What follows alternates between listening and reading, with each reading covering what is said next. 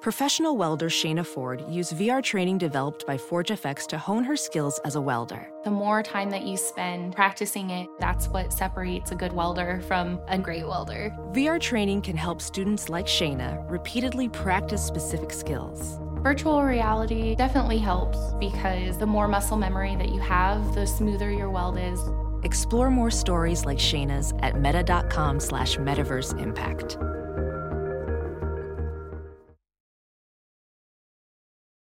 This episode's brought to you by the following patrons Stephanie Alexander, Natasha, Sophia, Gorotica, Vance, Cody, Boise, Jeremy, Bruder, Alley, Nathan, Jennifer with the PH, Mr. Rage Bomb, Libby, Wes, Dreskel, Aaron, Danielle, Kristen, Tia, Lauren, Jonathan, Kate, Alex, Isaac, and Karoon.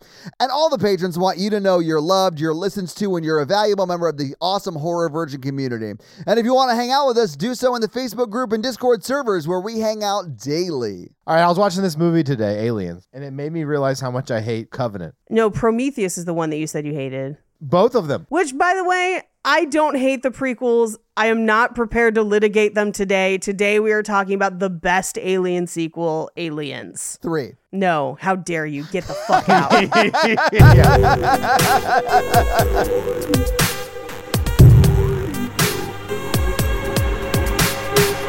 So we're all agreed that Newt killed everyone on that colony. She's the thing. Thank you for tuning into Horror Virgin. I'm Paige. Uh, Mikey. And I'm your horror virgin, Todd, which means I don't like rewatching scary movies, but you guys make me rewatch them. And this week, you both made me rewatch Aliens. with a dollar sign. So, how many times have you seen this movie? Hundreds. Yeah. Countless. This is my second time seeing it. It was interesting watching it today because watching movies for the show is always different than just like watching them for enjoyment. And we should talk about we watched the special edition that has 17 minutes of additional footage in it. I think everyone bought it on Amazon because it was on sale for like a dollar more than to rent it. And I was like, yeah, I'm buying this. um, I missed the sale because when I bought it today, it was like Oh. fourteen ninety nine. Oh no! So I, Ours was four ninety nine. yeah, I literally bought it for four ninety nine two days ago. I know, and I, I thought, and I meant to buy it last night, but I had to go roast battle a guy from Wild and Out, and so I was just like, I bet that was easy. I'm super famous. I had to go do that super famous thing. anyway. Uh, so yeah, so it cost me considerably more, but But you got to own that dude from Wild and Out. I did. Uh, he was very nice about it, though. Anyway, we watched the extended version. Uh, but when you watch movies for the show, I find that I, I find new things in them and I'm struck by different things. Sure. And there were many parts of this movie that, like, I always thought of this one as the action one and Alien as the horror one. In my mind, that's how I always had them categorized. Yeah. But watching this today, I was like, this is a fucking scary movie. No, I think I think this yeah. movie is very scary, but I think it's probably one of the best sequels of all time. Absolutely. I, I here's the thing. Before Avatar, Jimmy Cams could make a hell of a sequel. Like this and T2? I was gonna say T two. I think is the better sequel. I am waiting on my Abyss sequel. I'd watch an Abyss sequel. You'll be waiting until we get to Avatar. Wait, no, I guess Avatar 2 is sort of the Abyss sequel because it's like the land of the sea or whatever. No. Now here's my thing. I do love The Abyss as a movie. I do too. enjoy it. It's fucking bonkers. It really is The great. last act goes fucking off the rails and it is a hot ass mess. The extended edition of that also helps clear that up. Does it not have a crazy white alien? Well, it has that. Then it doesn't clear it up, Mikey. But it explains their motivation. It explains the alien motivations. it's like late years Michael Crichton novel levels of wild. And the extended edition, the white alien comes out and he's like, Look, humanity fucking shit up. We're going to destroy all of you. And then Ed Harris ends up convincing him not to destroy the world. That honestly doesn't help me with it. Makes it better. This is James Cameron's Congo. Don't you? De- that's one of my favorite movies. Stop eating the sesame cake! One, Congo is, and two, The Abyss is. Amy's sad. Amy's scared. Amy have Nintendo Power Glove. Yeah. No, but I, I mean, Aliens. I think it changed the the cultural zeitgeist. Like, it's probably one of the best science fiction films ever made. Yes. Space Marines became a big. I mean, it's everywhere. They're everywhere now. Fuck, in a world where the most recent Dune exists, you said this is the best sci fi movie ever made. I would agree with you Yes. still. Damn, and, and here's the thing. okay. This is way better than the new Zoom Dune. Zoo. I I like Dune. I, I do. yeah. I mean, it's great. I, I thought it was well made. It's well acted. It's beautifully shot. Yeah. I think Yeah. this is a better movie. okay. If you like characters who don't act like humans, Dune is for you. They're not A, humans. That's lo- a lot of them aren't. Yeah. Like, they, it would be weird if they acted like technically humans. they're not humans. They're just a boring race of people who stand around in the desert. It's a lot of politics for me and a lot less cool sci-fi shit. Yeah, Space Marines is way cooler than sandworms, and that's just like I stand by that argument. But I will say Okay. I'm excited to see Dune Part 2. Like I'm excited to see the next one. I love science fiction. I'm excited about it. Yeah. I'm just saying all of video games stole everything they know from this movie. Oh yeah, I would not disagree with you. And I would I just want to remind everyone because I know we covered this in our Terminator episode forever ago. James Cameron got this job because of Terminator for the script for Terminator. The movie hadn't even come out yet, and we'll cover this a little bit more in fun facts and peppered throughout because there is a great documentary on the making of Aliens on Netflix right now. If you love Aliens, you should absolutely go watch it. It's fascinating. But you need to remember that James Cameron was writing Aliens while he was also writing Rambo First Blood Part 2. Oh my which God. is the Halloween three of Rambo. Well, yes, yes, it is. yeah. And he was writing them at the same time. And so like he would write like a certain amount of pages for one and then stop and write a certain amount of pages for the other.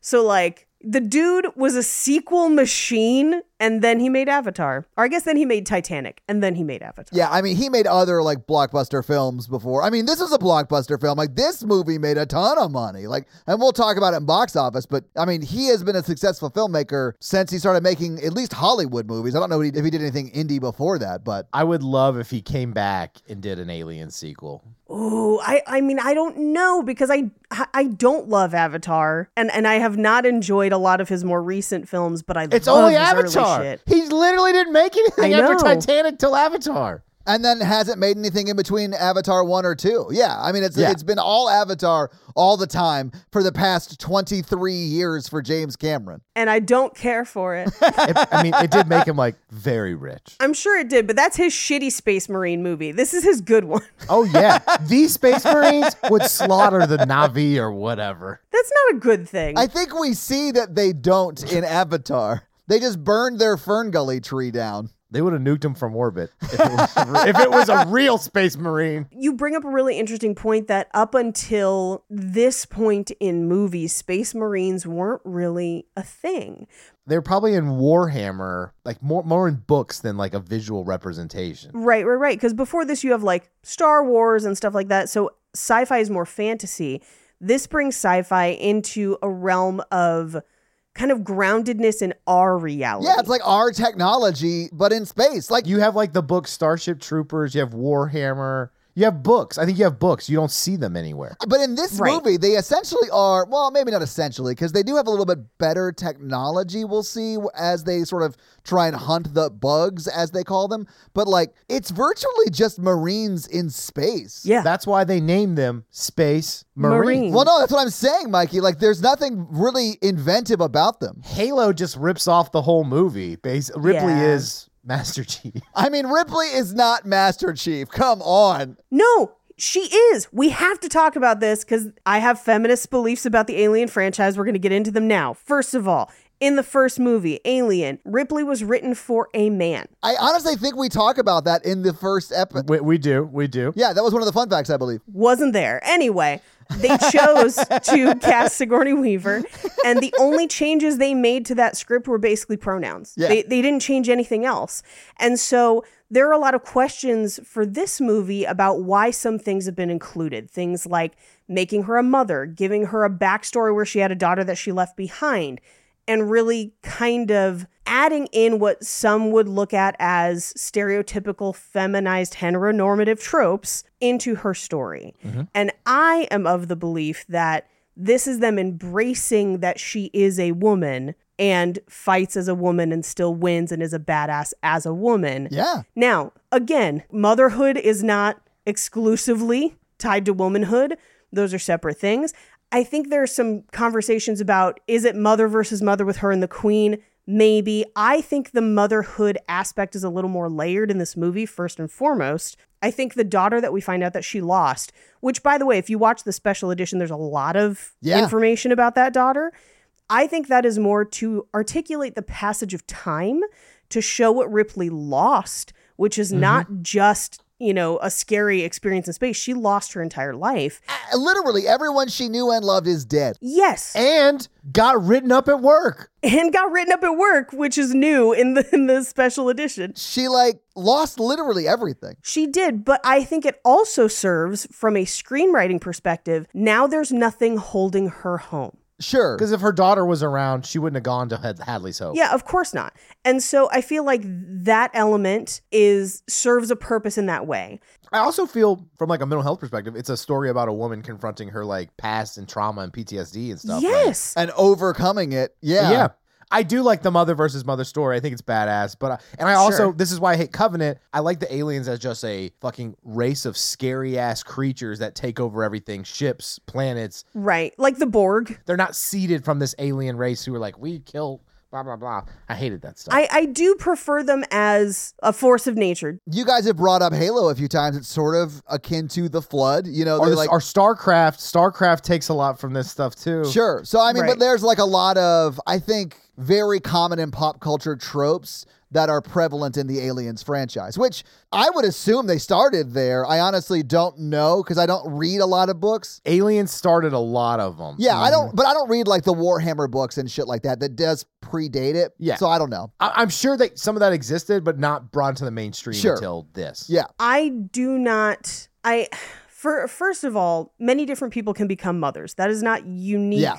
to a woman of her age, status, whatever. But I think what giving her kind of a caregiver relationship with Newt does is highlights the things that most of the Marines would view in Ripley as weak that actually make her strong. Yeah. It is a way to highlight her compassion and her care for life and her bravery and her willingness to defend and fight for people who cannot fight. And those things help her survive. Like at the end of the day, there's a reason that she's the one left standing and she didn't have the biggest guns, she didn't have the biggest muscles. She just thought through how to do it. She didn't have the biggest muscles, I'll grant you that. But when she duct tapes the flamethrower and gun Oh, together, fuck like yes. that is the biggest gun. But like that's just ingenuity, and I was here for it. I love this movie. It's so But that good. that's the thing is Ripley is probably my favorite final girl. Absolutely. And it's because she is smart. She fights for what she believes in, and she fucking Yeah, kicks 100%. ass. I- why you fight is so much as important of how you fight. Yes. And like also I think Hicks and her have like the perfect like this is the love story of the century. I love Hicks. I'm mad they killed him. I'm mad. Well, the special edition gave us a little bit more Yeah, it Ripley and does. Hicks, which I thought was interesting. And then I noticed in his armor is his heart with a lock on it and she takes it off. That's actually not his. So uh, Oh. we have to talk about that. well, let's talk about it when we get there. But yeah, I want to dig into that too. Yeah. Yeah, yeah, yeah. But I do think that early James Cameron actually does a really great job of placing male characters in films that trust in the strength and intelligence of the women that they the are. abyss does this. Yes. Well, he does that. Well, and same in Terminator 2 when, And Terminator, the original Terminator, yeah, because I guess the, what's his name? it's the same guy. It is the Like, same guy, and but what's his it's character's Kyle name? Reese, Kyle but Reese. Thank you. Kyle has faith in her to be strong with or without him. I wonder if he was like 80s typecast as the action star who also believes women can fight too. Like that's like his lane. he ends up in this movie on accident. We have to talk about it. 'cause Okay, let's he- talk That's about why it. Oh. the lock is like an accident, but I'll get to it in a second. Okay, okay, okay. So James Cameron writes a bunch of strong women at this time, but he also focuses a lot on motherhood. I think that is a thing for him because Sarah Connor is the mother of the future. We've got Ripley fulfilling a couple different versions of motherhood here. And then in Terminator 2, Sarah Connor again is like fighting for her son, and it's like a whole thing. Yeah. But I think a huge part of it is there's no one way to be a mother, and being a mother does not preclude you from being a badass. Does that make sense? Yeah. Where, like, if anything, it helps drive the strength that was already within for these women. Yeah. Where, like, I believe personally, if Ripley didn't have a kid, she would still be strong and compassionate and everything, but we may not know it as well on screen. This kind of gives us an in to who she is as a person inside Yeah. and why she is such a great final girl and why she survives. Yeah. So for me personally, Aliens is one of my my fave feminist movies. I'm all about it. There's also many different ways to be a woman, and hey, some women gonna gonna mom, some women gonna not. That's fine. We all women. We can all do our own thing and believe whatever we want. Yeah. We can have differing opinions on the movie Aliens, and it's fine. I mean, one thing I, I've learned as people have been like throwing the title critic at me is that if you consider me a critic, don't listen to any critic. Like, I am literally just telling you my opinion, man. Like, I, I- it's Yeah. no better than anyone out there's opinion. It's just mine. I, I, I don't know. I'll save my second lecture on Aliens as a franchise being aggressively pro-choice for later in the film. But yes, I can't wait to dig into that because man, we we were talking about that a little bit through text last night in Yeah, the yeah, group yeah. chat. Shit, dude, honestly, that group chat last night was like so special. It was so funny, just because, just because it was us. Like, well, I mean, in comparison to like movies that I don't like because they're scary or they're just not good, that group chat is like dead silent when we're all watching the movie. But like with a movie like Aliens, we're like, fuck yeah, she's such a badass the whole time. she It was is so great. She's yeah. such a badass. she really is. It's great. anyway, do we want to do we want to address how Hicks ends up in the movie, or do Yes. you want to save that for later? Absolutely. No, just tell me. Okay, okay. So if you watch uh, the movies that made us episode on aliens, which again I highly recommend, and Okay. there's a million fun facts on aliens just in general. Yeah. Mm-hmm. we will not scratch the surface. Like we Sure. do not have time. But one of the ones that I think we should bring up is that James Cameron went from Terminator like right into this. And I mean like barely a break. And originally he had cast an actor named James Remar who goes on to be in a bunch of other things. Yeah, I've heard of um, him. that Cameron has done, other people has, have done. But yeah, I mean, he's still working. That guy's been in a bunch of shit. Yeah. Yeah, originally he cast James Remar. And Alien, directed by Ridley Scott, Yeah. had mostly filmed in London at Pinewood Studios, and they were going to do the same for Aliens. It was part of how they were going to save money. Yeah. Okay. Uh, and so most of their actors were American, had to be transported to London. Well, London's drug laws are kind of different than America's, and James Remar partied a little too hard and got arrested after two days of shooting. So he had already What? shot two days of stuff in full sets. so he was supposed to be Kyle Reese in this movie? Yes. Hicks. What? Okay. Yeah, Kyle Reese. We said the same thing. We- No, Right, we will right, right. call him Hicks by his proper name. So, as a part of pre production, because they had all of them come out and train for a couple weeks to literally carry the guns. Like, they had them train as Marines. Dude, and those uh steady cam machine gun things. Oh, we have to talk about those too because they couldn't get out of them. They were duct taped into them, so they couldn't go to the bathroom all day. They're so cool though. Fucking nightmare, Yeah, I'm but they are sure. very cool. They're so cool. Uh, but so, as part of that training, they all got to decorate their own armor. Nice. Okay. So like they all decorate it. And so James Remar is the one who put the heart and the lock on there. Ah. what? Yes. Wild. now I Okay. don't know if that was him eh, extrapolating from what the script was because he obviously knew knew the script and knew Sure. what that character would be, or if he just thought it looked cool. Because some of them just put on stuff that looked cool, and you and they do it so that it you kind of just see flashes of it throughout the movie, like Vasquez's gun says "adios" and stuff like that, where Yeah. like they wrote all that stuff. So when he got arrested. They didn't have time to remake costumes or retrain anyone but they had just finished Terminator with Michael Bean, who was still in shape from Terminator. Sure. And so they called him, aud- did not audition him, and were like, here are your plane tickets. We need you in London in two days. He Oh. flies, he gets there two days later, and they just had to make James Remar's armor fit him, but they couldn't stop shooting and they couldn't reshoot the, sh- the stuff that they had already shot with James Remar.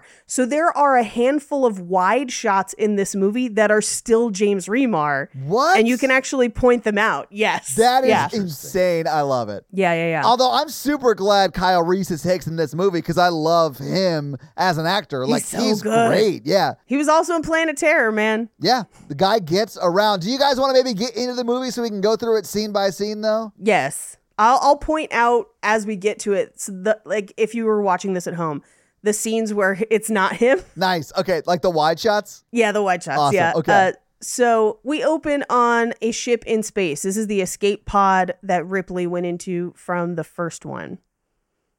Ships in space. It's aliens. Yeah. The Nostradamus escape. It's the Nostromo. It's the escape pod from the Nostromo. Yeah. I, I will burn a fun fact. They had gotten rid of the sets from the original, so they had to rebuild the set from watching Alien. Oh wow. Okay. Literally down to the gun that she shoots that she jams and throws. Yeah. That is in as they pan through, you see it in there, covered in space dust. Yeah, the space dust looks a lot like glitter. I was like, is this an Yeah. escape pod or a strip club set deck? What are we doing? Both. Ah, Why is it happening this way? Yeah. I don't understand why there was space dust because like she's not shedding skin. Yeah, I don't. I don't think it was space dust. I think it was actually condensation. No, because he brushes it away and it's dusty. why would why would be there be condensation or shedding skin? The cat and her are in the pod. Yeah, I know. Yeah. Yeah, I mean, all of that is insane. I don't know. It just But is. this is also a thing that always happens in movies in space where you find like an abandoned ship or whatever and there's dust. But you're right, there wouldn't be any. No, in space it doesn't get dusty. in space, no one needs to dust. Mm. I mean, we're arguing about this, but this movie also has a ship in space, and when it flies by you, it goes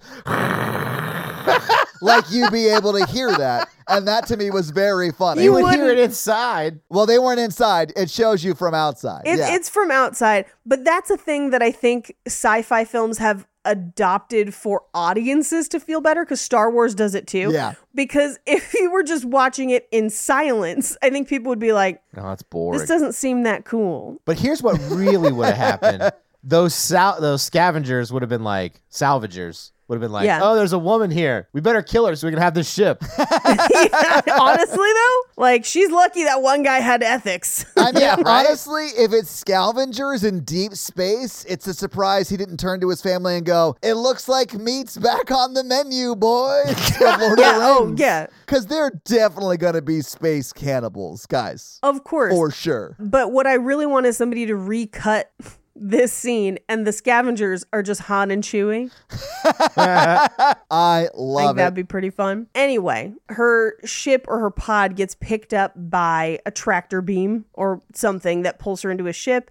They torch the entrance open and find her asleep. And this is where they're like, there goes our salvage. She's alive. But also the cat's alive. And I love that. That's actually who they were referring to. They don't really care about human cargo. I-, I did think it was funny. Like, I guess they don't get paid if they save someone's life. Like, that's, I thought they would definitely still get paid. I would assume that it's, sh- if she's alive, she still owns they don't get it. to keep the ship. yeah. Oh, Because as you learn later on in the deleted scenes, she's super liable for all of that ship. yep. That's nuts, by the way. But yeah, like Yeah. I guess you're right, Mikey. Though, like if a scavenger in deep space came across someone who owned the ship but was also in stasis, they would either be killed immediately or just pushed outside of the vessel while still in stasis. yeah. Oh, for sure. Just eject the pod. Yeah, exactly. I don't know if you guys know a ton of scrappers in your life, but usually they just come take your old washing machine from the from the driveway or whatever. But like, I feel like they'd kill somebody if they were in that washing machine.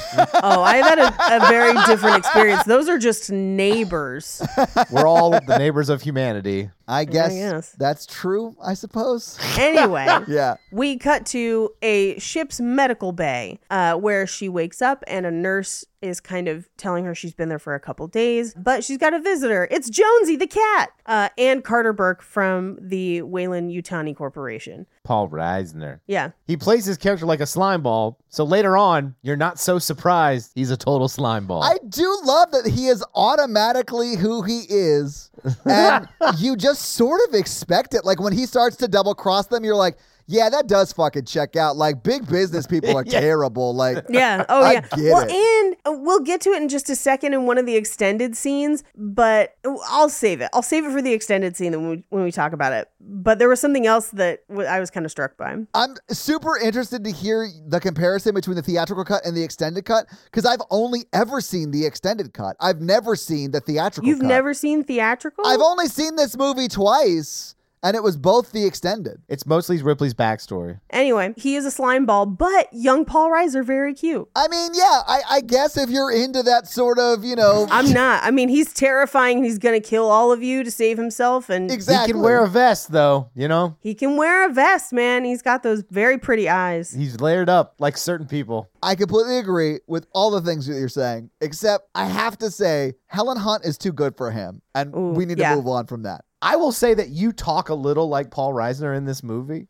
Like I pictured Todd as Paul Reisner throughout this whole It's film. because I also look good in a mean vest. I'm just I been mean, like, don't get me wrong. I'm still picking Hicks every time, but like, all right. okay, I mean, okay. if Hicks can get it, Paul Reiser can get it second. can can have some if Hicks is done with it. Yeah. like I could just see Todd, like aliens attacking him. Todd turn to the guy and be like, "Are you just gonna kill him? Right? Like we don't, like we don't. think You like you're just gonna go kill him." Oh, if you're saying I'm like Paul Reiser because if aliens attacked, I wouldn't know what to do, that is correct. Like, I am not a space marine in any capacity, but neither are you. What are you going to sit him down on a couch and be like, So you're an alien. What was your mother like? Let's talk No, I about would how just you were shoot planted them. as an egg I would just and shoot then had them. to mouth rape somebody. I bet that was also traumatic for whatever. I would say that I wouldn't sneak out the back door of like a colony that's under attack by alien. I'd be like, I'm gonna stay with the four people alive. I, I would say this is my perfect chance to have a muscly person show me how to use a gun. And that is what Paige is into. Would do it. I would have done it too. But I mean, and Mikey, I agree. Paul Reiser is dumb and goes off by himself in the middle of hordes of aliens attacking. That is Yeah. very stupid. I don't think you would try to murder two women. It depends on the circumstances. Three women definitely, but two no. I mean, but I think he was going. To, he was gonna get paid a lot of money. Fuck. Okay, what is everyone's price to kill Ripley and Newt? Bottom dollar. What's it cost? Seventeen fifty. Seventeen dollars and fifty cents to murder a woman and a child. Well, yeah, because like the child knocks down so much off the price. Cause you're getting rid of a burden on the state, Mikey. Because he's excited to fight a child. That's what it is. I, oh, I don't think I have a No, price on I don't this think I one. could. I could not murder a woman and a, Oh or a no! child. Yeah, I don't think either of you could either. no matter how delicious they looked. Even for like a billion dollars, I wouldn't be able to do that. A billion, Mikey. Fuck. Okay, Todd, that's you- a that's a lot of money, Mikey. For, for this sounds terrible. For a billion, I'm gonna try and talk it out with them and be like, imagine how much good a billion dollars could do. How much do your families you're gonna want? try to convince them to let you murder them. participate. Yeah.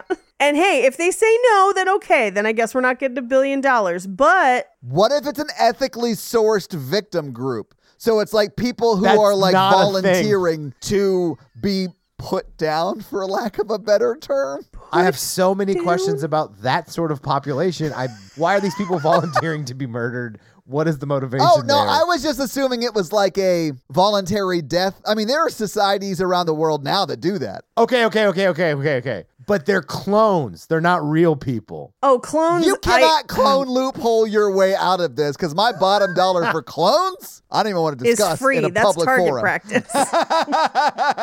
you ask Obi Wan Kenobi how much he would pay for a clone's life. Very little, my friend. Yeah, he let a lot of them to death. Yeah, and then killed them later when they switched sides. So many of them died. They named that whole war after them. yeah, anyway, do you want to get back to this one that doesn't have clones in it? We don't know that. Any of them could have been a clone. we don't know that. Yes, because cloning does exist. It's all that's canon. it but is. 500 years in the future, though, we're not there yet. We're not there yet, Mikey. No. Anyway, let's get back to this movie because we're like 40 minutes into this recording and like two minutes into this movie. Yeah, let's go to her getting written up at work. Well, hold on, because we have to go through. She finds out that she's been in stasis for 57 years. Yeah. And she was lucky to be found at all. And then, oh my God, it's a chest burster because it's a nightmare. But she wakes up and Jones the cat is there. She reacts in a crazy way when she hears that, like way over the top and stuff. And I was like, I don't know, man. I think I might react that way if, like, I was having to come to the realization of the fact that everyone I've ever known and loved is dead. Okay, but if you're traveling in deep space, relativity still exists, and you're hyper sleeping. It's like the world is growing older as you're traveling in space. I guess that's true. Yeah. Yeah, I mean, to find out that I have outlived all of my relatives and everything I know is gone, yeah, that would fuck me up a bit. Yeah. So she wakes up and Burke is there again. When she wakes up from that dream and the nurse calls in and she goes, Everything all right? And she's like, Yeah, I just had a nightmare. Uh, and she goes, All right, well, try and get some sleep. And then Ripley responds with, I've slept enough. I don't know if you noticed, but the nurse doesn't say anything, but with her eyes, she says so much before she hangs Yeah. up. She like, damn right, girl, and then hangs up. Yep. It's so funny. I was love great. her like character choice was so great in that moment. well, in the future, nurses still, you know, don't give a shit. They're going to no, tell you what it- you're. Yeah. it felt very true to like all the nurses that I know, and I, I mean that like okay. in a, Bye. yeah, exactly, like yeah, I, I did think it was funny that after the nightmare where the, the nurse is present and she's like fighting the nurses because of the Yes. chest burster, after that, the nurse is just on the screen. Yeah. where she's like, not going near that No. crazy lady. no, I am not going in there. So Bert comes back and he's like, "Hey, I have some files for you before the inquest because she's about to go into a hearing about what happened in the first movie." Yeah. Uh, but the file that he, he gives her is the information that he found on her daughter, who was 66 when she passed away, which was two years ago. That's brutal, man. You've been adrift in space for 57 years and miss your daughter's life by two years. Mm-hmm. Yeah. Ugh. Well, and not only that, so what we find out is that she was supposed to be back in time for her daughter's 11th birthday. Yeah. So the trip was only supposed to take like two years or whatever, and Okay. she was going to be back. Brutal. Did you hear that her daughter married a McLaren? So she married well. I She, did. She married money. But she did still end up working for Waylon Utani the entire time, which to me started to make me feel like, did everyone on Earth work for Waylon Yeah, Yutani? they're like Is this like a Amazon. Blade Runner kind of a thing? That's yes. the Blade yeah. Runner comparison is sort of the vibe that I picked up from it. Yeah. So we also find out that she has no grandchildren. Her her daughter married but did not have children. So Ripley has no living relatives. And I think that's the most important part of this scene is that Yeah. she is alone. She is a woman out of time and she is alone, much like Captain America. So It actually is a lot like Captain America, even in the time span difference. Mm-hmm. Yeah, because Captain America's like what seventy years, Uh, it was the 40s to, 2014. yeah, so like sixty four years, something like that. Anyway, so uh, we go into her hearing, and I I don't know if you guys highlighted this the last time you did this episode. This is where because we see the crew sheets on the screen behind her. This is where we find out that canonically one of the crew members from the Nostromo originally, Lambert, is revealed to be a trans woman, canonically one of the first trans characters in a big blockbuster film, although it is kind of after the fact and Lambert's not in this movie because Lambert dies in the first film. It is kind of an interesting Easter egg that it happens in the 80s that canonically there is a trans character in the Alien franchise. and it seems like it was on purpose, right? It was intentional. Yeah. Yeah. yeah. There's nothing that's not intentional in this movie, I would say. Uh, I guess my point is like they would have had to have gone in and made that choice. Like it's not like it was just like Yeah. someone left something on set, so now there's Starbucks in Aliens. You know, it's not like that. Like they would have had to thought it out and do it. No, I, I think it's deliberate, and I think it's deliberate in the same way that they have fleshed out Ripley in a, a way that skews heteronormatively feminine, where it's like we are making a decision that this is who this character is. It is no longer a blank slate that was a male character that we just changed pronouns for. She is a woman Yeah. that and we are choosing to identify her as such. There are also multiple women on this crew later on, all varying different kinds. There, it is a cornucopia. So, in this hearing, they basically accuse Ripley of like wrecking their ship on purpose and killing everyone.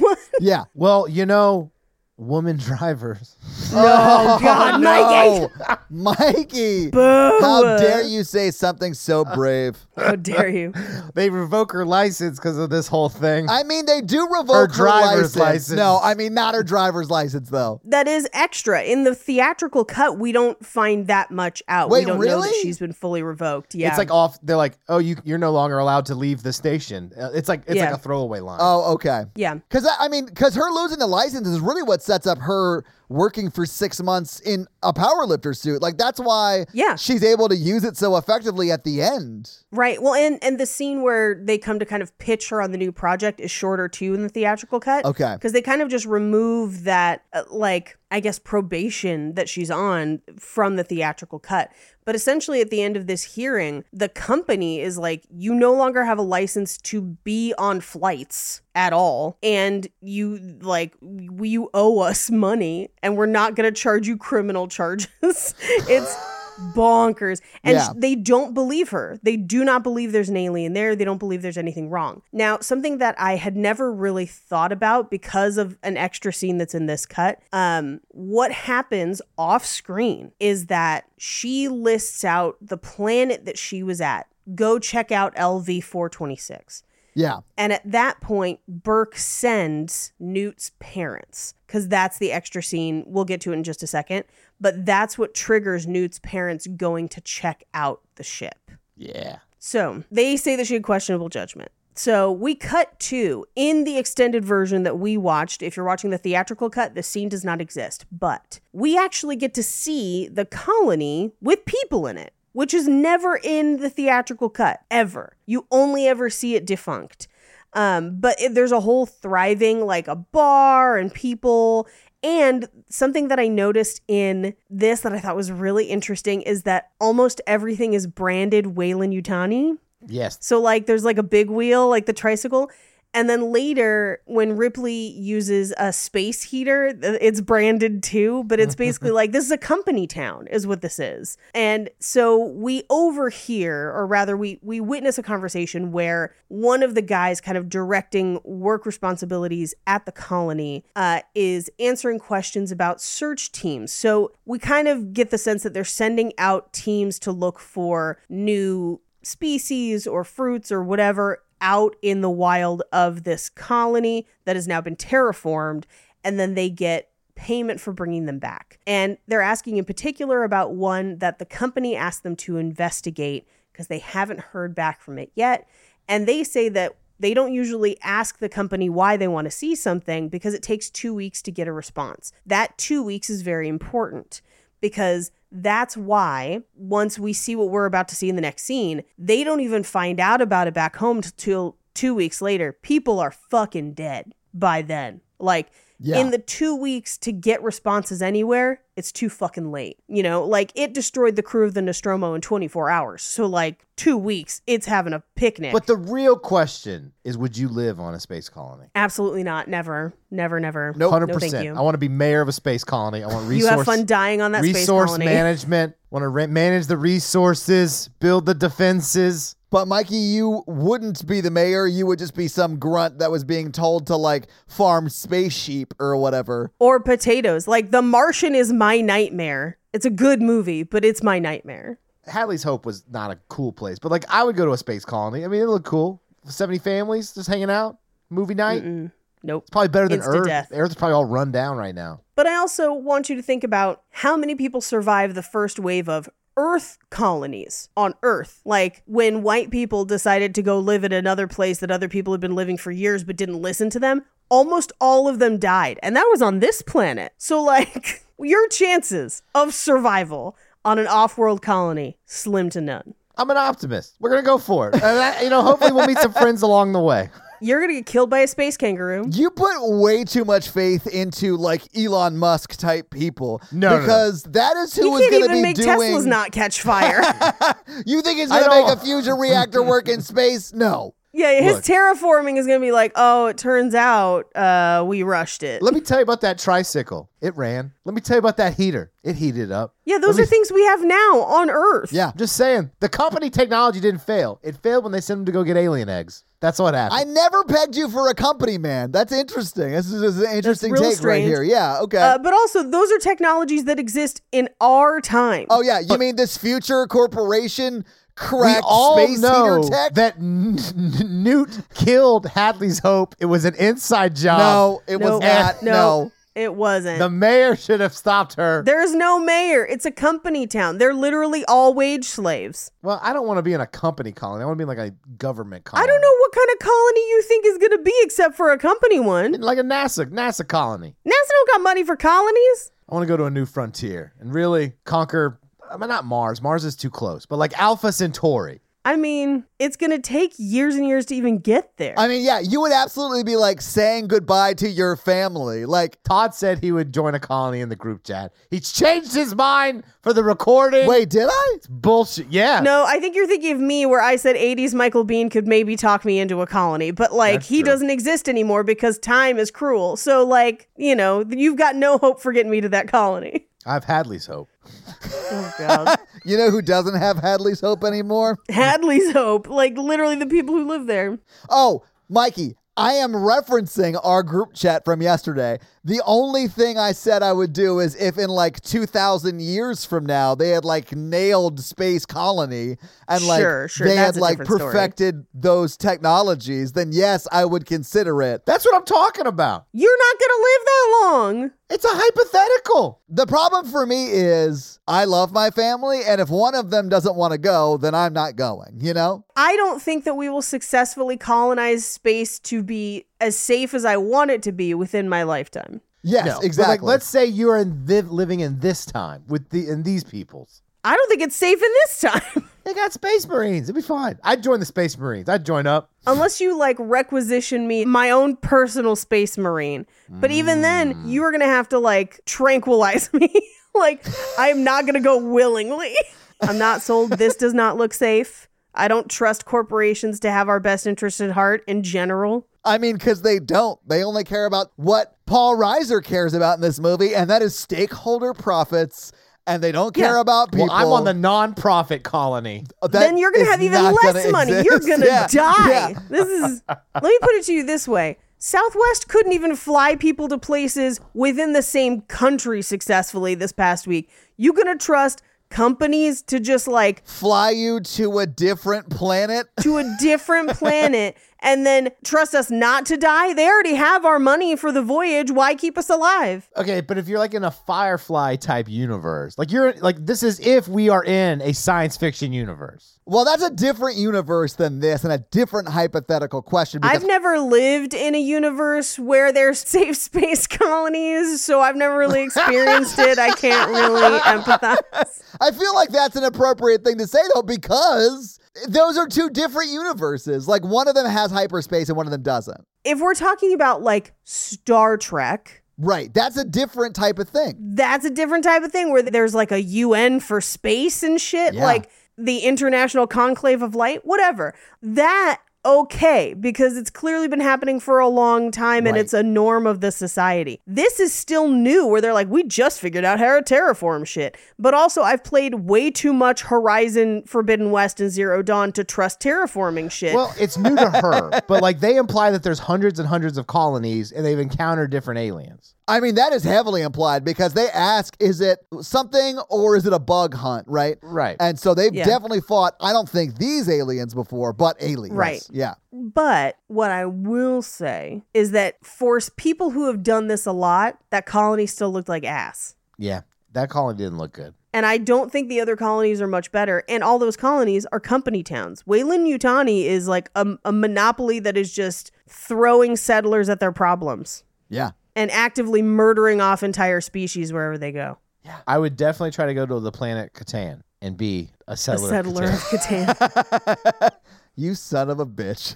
Paige, I have a quick question for you. sure. You get your bras from a lady in this movie who refuses to wear one. So Jeanette Goldstein, yes. Yeah. I don't love that she is in brown face in this film. I don't like it. There is, I, I don't want to say a reason for that because it's not a good reason, but she also was cast last minute where they had originally cast a woman who was a bodybuilder who was also Latino and it was kind of written for her. Okay. But then last minute, she basically said that she wouldn't swear in the film. Like she refused to swear and didn't like the dialogue and pulled out of the project like literally last minute. Imagine pulling out of aliens. Like, no, I don't I think I should do know. this It's not going to be big. movie. Well, that's I mean, in in the movies that made us, they interview James Remar, and he's like, even though he's had a successful career Oh, after, yeah. he's like, man, it would have been fucking lit to be an alien's fuck. I mean, even if you had a stellar career, I would have wanted to have been in this movie. Like, Yeah, it's an amazing movie. it is an amazing movie. Uh, so Jeanette was cast in part because she was physically strong enough, uh, because Yeah. she had to be able to hold the gun and a, and a whole bunch And of be duct taped into the steady cam thing. and be duct taped into the steady cam where they were not allowed you couldn't take it off so for 12 hour days they couldn't even have bathroom breaks and so it was brutal the shooting on this is brutal having met jeanette a number of times I think she would also agree with you that the brown face is not great. And if they were to make this movie again, modern day, they would have likely just chosen another actress. sure. Um, but Jeanette is very, very kind and nice and has touched my boobs a couple times because of bras and makes really nice bras. Well, or rather, she owns a chain of stores that source bras in extended sizes. ah, okay. yes, but we haven't even met her yet. No, but we're about to. We're about to. Mm-hmm. But first, extended scene, Hadley's Hope. We find out that they're sending crews out to search for stuff, which is where we meet Newt's family, which is not in the theatrical cut at all. Yeah. And what we see is that her parents are tasked with going out and investigating the ship. The derelict ship, yeah. Yeah. Yeah, the derelict ship per Carter Burke's instructions, knowing what could be on it, and they go and her dad ends up with a face hugger and they call in a mayday. Cheated on his mom. And that's why she killed everyone in the colony. what I really think is uh, interesting. A, um, the girl who plays Newt was a uh, an army brat. She was she lived on uh, a military base in London with her parents, and they wanted to cast an American, and that was one of the few places they could find children with American accents. And so that's how she gets this role is because she could That scream really well. makes yeah, a lot of sense that they cast her because of her screaming. yeah, because that's what she mostly does Yeah. in this movie. Yeah, and in the, in the documentary, she's an adult. Sure. and they have her do it again and it actually sounds pretty similar which is kind of fun That's awesome. anyway so her mom comes back they call a mayday what we will find out from another extended scene a little bit later because when they first arrive at the colony in the theatrical cut it's a little bit shortened but we will find out that they tried to remove the facehugger from her dad and killed him in the process Yeah. um, but that's the live one that they've got or one of the live ones Yeah, I think they've there are got. two live ones. Yeah. So we cut back to the theatrical cut where they come to see Ripley and ask her to come with them to the colony because they haven't heard from the colony in a few weeks. Uh, and she's living in a shitty company apartment. She tells Jones that he's staying behind this time Yeah. which is great. And she badly needs to ash her cigarette. but this is also where we meet Lieutenant Gorman. And Gorman's kind of an interesting character because he's the military head of this operation or the Marines head of this operation. Yeah, he's the lieutenant. Mm-hmm. but he is clearly a desk lieutenant where like he's never been in the field. And so there's some lost respect there. I love when they're asking him when they are like literally drop shipping on the planet. Yeah. They're like, How many drops have you been on? He says something simulated, like a big number. 38 simulated and two, including this one. Including this one. That's what I was going to say. It's so funny. He's like, Two, including this one. So you've been on one other mission, is what you're saying. Great. Great. and great, he's great. like panicking and it pans over to hicks who's asleep Right. Wh- which i li- where he's just like this is so boring i am already Hicks out. is good in a crisis. I relate to that. Honestly, I would be more terrified if you were able to sleep through the bumpiness of that than if you were nervous because of the bumpiness of a dropship. Like, why because you feel like you're not reacting to the danger at hand no, I would assume that something fell off of something and hit Hicks in the head and knocked him out. Because the fact that he's drop shipping onto a place where there are aliens present, it would be insane to be asleep in that situation. But but that's what's so great about this movie is that the the I mean we, we'll get there, but like these there are scenes that establish that these are badasses who have killed other aliens and Yeah. they're not scared of these aliens and they end up killing a ton of aliens. Oh, they kill a shitload of them. Yeah. which is cool. It's all that's what makes the movie so good. I think if we had the exact same number of aliens and the exact same number of space marines, i'd bet on the space marines Yeah, me too. that should be Alien 3. you and i have had this discussion before where you think that all alien sequels should take place off world with Yeah. space marines at least the future. I could do with aliens breaking out of a lab and like consuming Earth, and then Marines, Yes. like fighting for for Yeah. future Earth from space, I could, I could deal oh, with that'd that. be a good one. Yeah. like a World War II film. Like it's Normandy. It's kind of like Starship Troopers at that point, though, or like Halo 3. which all rips everything off. Well, not Starship Troopers, but uh, everything rips Alien off. You know, Yeah. Yeah. like the sergeant character is like they straight up make him in Halo. in Yeah, Halo. I mean, they remake the Sergeant character for Halo. He's a real sergeant. Really? Like he he was a real Marine. Yeah, I'll get to it in fun That facts, but checks like out. yeah, but he he was one of the few that was like an actual like armed forces guy. awesome. Anyway, they try to talk Ripley into going back because they'll have troops, they'll be safely safety, and she's like, "No, no, no. I just want to stay, use my power lifters, hang out at the cargo docks, like just leave me be." And they basically dangle a carrot in front of her of like, "Well, you know how we like revoked your license and blamed you for what happened?" You know like, how we railroaded you and like made you, yeah. you know, lose your job and status? And didn't believe you. yeah. Do us this favor so we can return what we took from you. It's a, Right. it's a wild ask, and I understand why she's like, no, fuck you. I'm not going to do it. Yeah, well, and he leaves her his card and he's like, think about it. And she wakes up from a nightmare about aliens. And I assume that the reason she decides to go is like, until I finish this, I will always have these nightmares. So it's more of her personal journey of like, I have this trauma and I have to address it head on or I will never be free of it. Yeah, I mean, I think Mm-hmm. she is like, I could either go to therapy or I could go back to the planet and kill all the aliens. She did. Go, she had a She did therapist go like to me who was therapy. like, "Oh, you have a phobia about these aliens. Drop into a planet full of these aliens. It's called desensitization." That sounds You're- like a then you're cured. wildly irresponsible therapist. Well, as you know, therapists are always well represented In film and on television. film and television. Yeah, that's true. That's true. we know that she went through uh, at least some of her mandated six months of therapy. So we know that she's done some, but I think this is her being like, I have unfinished business because Ripley doesn't run away from her problems. And that's why Ripley is great.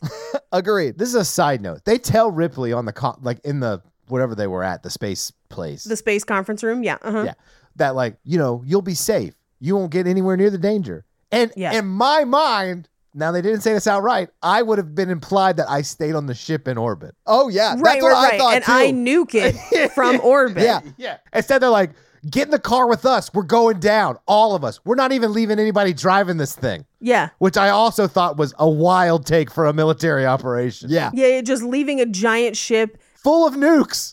full of nukes. if there are other aliens, it's also implied that there are probably other ships, and we know there's scavenger ships. So like, Yeah. what if a scavenger ship just like rolls up to the Sulaco and it's just like, yo? Well, Oh. there's got to be space everything space tourists and space like insurrectionists and space like independent people. Don't space tread on me. You know, there, there's got to be all of that stuff. don't moonwalk on me. Yeah. I'm a space Terrian, so I don't believe in space techs. I never been to space. I'm mad at the moon. yeah, sorry. I'm an H two percenter O, which means that the Constitution gives me rights in space. Space doesn't exist. It was invented by Stanley Kubrick. They want you to fear illegal aliens. there is a joke about illegal aliens coming up in Yeah. the Oh, movie. yeah. It's not great. It has not aged well, but it, I, it gave me a moment of like, damn, even in the future, we are assholes to people of color. like, this is, I can't believe this is still a thing. I mean, we may be in the future in the movie, but we're still firmly in 1986 when this yeah, comes this is out, 1986 because it is written in Oh, 1986. I'll be honest with you guys. My understanding of humanity, I think there still will be a thousand years from now, people will still be pretty. so- oh bad. yeah, people will be Oh terrible yeah, but to I, people I for figured no we would have reason. moved Yeah. on to a different kind of like we would be mean to other people. yeah, we're gonna be mean to clones, and I cannot wait for it. clones are taking my job. I'll tell you one thing that I love, and that is when some filmmaker from the past swung super hard at what like slightly future technology would be like, Right. and misses so hard. And a lot of this movie, actually, the technology sort of makes sense to me, and I like it. The one that super sticks out to me is the fact that to call Paul Reiser, you stick his business card in your laptop and then it FaceTimes him. How is that It's not a basically a QR, QR code. Yeah, Yeah. 'cause I thought that as I was watching There it. I are was- business cards you can tap on phones that Yes. transfer your That contacts. transfer your contacts, yeah. But like, can you not call someone unless they like give you their business card? no, I think I think you can. I think it's just a feature. I, Okay. I think he gave her the card and she had not used it until that moment and then loaded it onto her computer. yeah, yeah, Okay. yeah. That that actually makes a lot of sense. I think to that's me. being very kind because she literally shoves a business card into what looks like a fax machine, and it It's- calls it's like an Paul Apple Reiser. II. Yeah, But exoskeletons exist. yeah. And James Cameron's had a hard on for them since the '80s because some of his Yeah. movies in the '80s have them, and Avatar still uses them. yeah, Avatar is like built around exosuits. Yeah, So back to this movie. So she agrees to go and tells Jonesy he can't come Right. because she doesn't want to have to save his ass again. Even though he's a very cute kitty and I love him. And if I ever get another orange cat, I'm naming him Jonesy. super cute cat. But I understand why she was like, "You can't come this time." Like, Because he's an orange cat and they're dumb. And here's the thing I love, love orange cats. I'm an orange cat lady. I'll be an orange cat lady for life. I have two of them. they big and they kind of dumb. yeah, I don't know if this is smart or dumb. He figured out the kind of package that temptation treats come in, which, by the way, is the same as beef jerky, potato chips, Yeah. gummy worms, like any snack. And so now he just steals anything in that package. So, like, you know, I woke up one one night to him dragging a bag of beef jerky over my face to hide it somewhere in our bed. are you sure that wasn't Jake? It was not Jake. Sorry. Jake was asleep because McCready cuddles up next to Jake, but walks over me as if I am not there. And so, Sorry, I assumed that dragging his beef jerky across my face was a euphemism for something. I am way wrong. That's my bad. it was not. Mm-hmm. It That's my was bad. just Jack Links over my page eyes. Stop with the Just like- euphemism, Paige. We get it. You guys were into some kinky shit. so we cut to the barracks where we actually this is an extended scene where we get a look at the ship Yeah. like a little tour that was actually not in the theatrical cut but it's also where we see chekhov's power lifter that's pretty cool Yeah. and how many bombs and guns and things that they have Okay, so rewatching it today for the podcast, Yes. Mm-hmm. I was like, there's a lot of weapons there.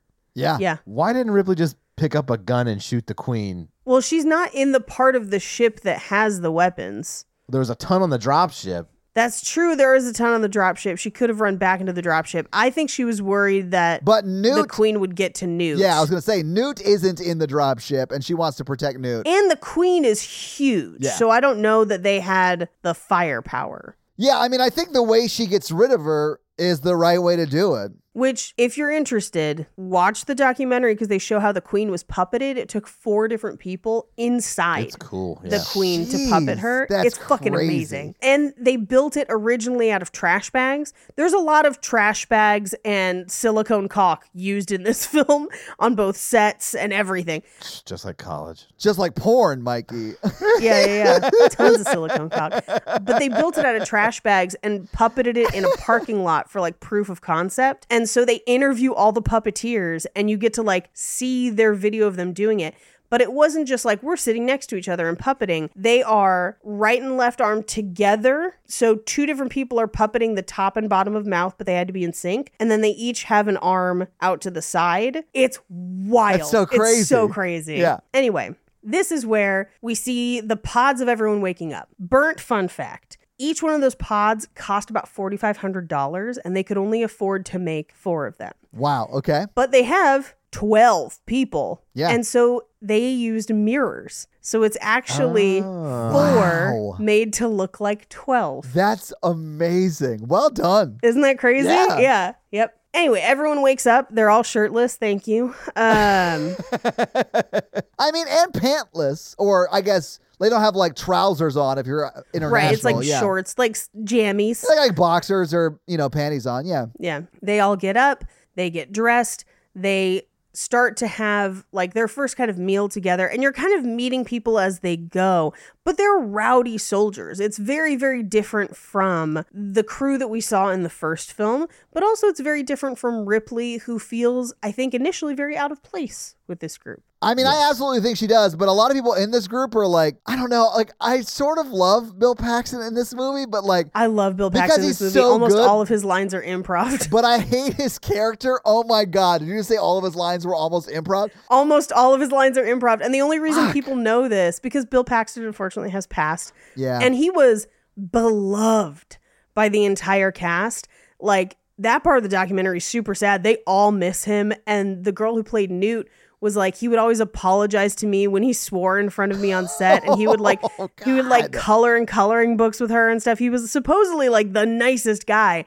But as they've published shooting scripts and drafts of this, a lot of his lines are not there or they're different. So people think that these are alternate takes and that he improved a lot of the lines. He was just supposed to be like the red shirt guy who like comes Yeah. down, doesn't say much, and dies. And like on the Yeah. days of shooting, James Cameron was like, just keep the camera on Bill Paxton because he is liable to say over, something man. Yeah. crazy, and I will want to use that. It's sort of like when you're shooting Jim Carrey in a movie, you just never turn the camera off. Yeah. Yeah. But I mean, like this scene has a lot in common with like Full Metal Jacket and like Vietnam movies. Oh, Yeah. yeah. It feels authentic. A Yeah. lot of science fiction. I'm not going to name names, but the movie Dune, they don't humanize. they don't. They don't give people personalities enough in the future. They're not humans. But you can still smile. I think they are humans. It depends on who you're talking about. If you're talking about the Fremen, they are human. Right, right, right. I don't know who you're talking about when you say they're emotionless and they don't have much character to them because you just haven't seen past the first episode of That's Dune. true. Yeah, and like- the per- first episode is only the first half of the first book. and we don't really meet any of the Fremen except for Stilgar. I mean, I've seen other adaptations of Dune. oh, the other adaptations you cannot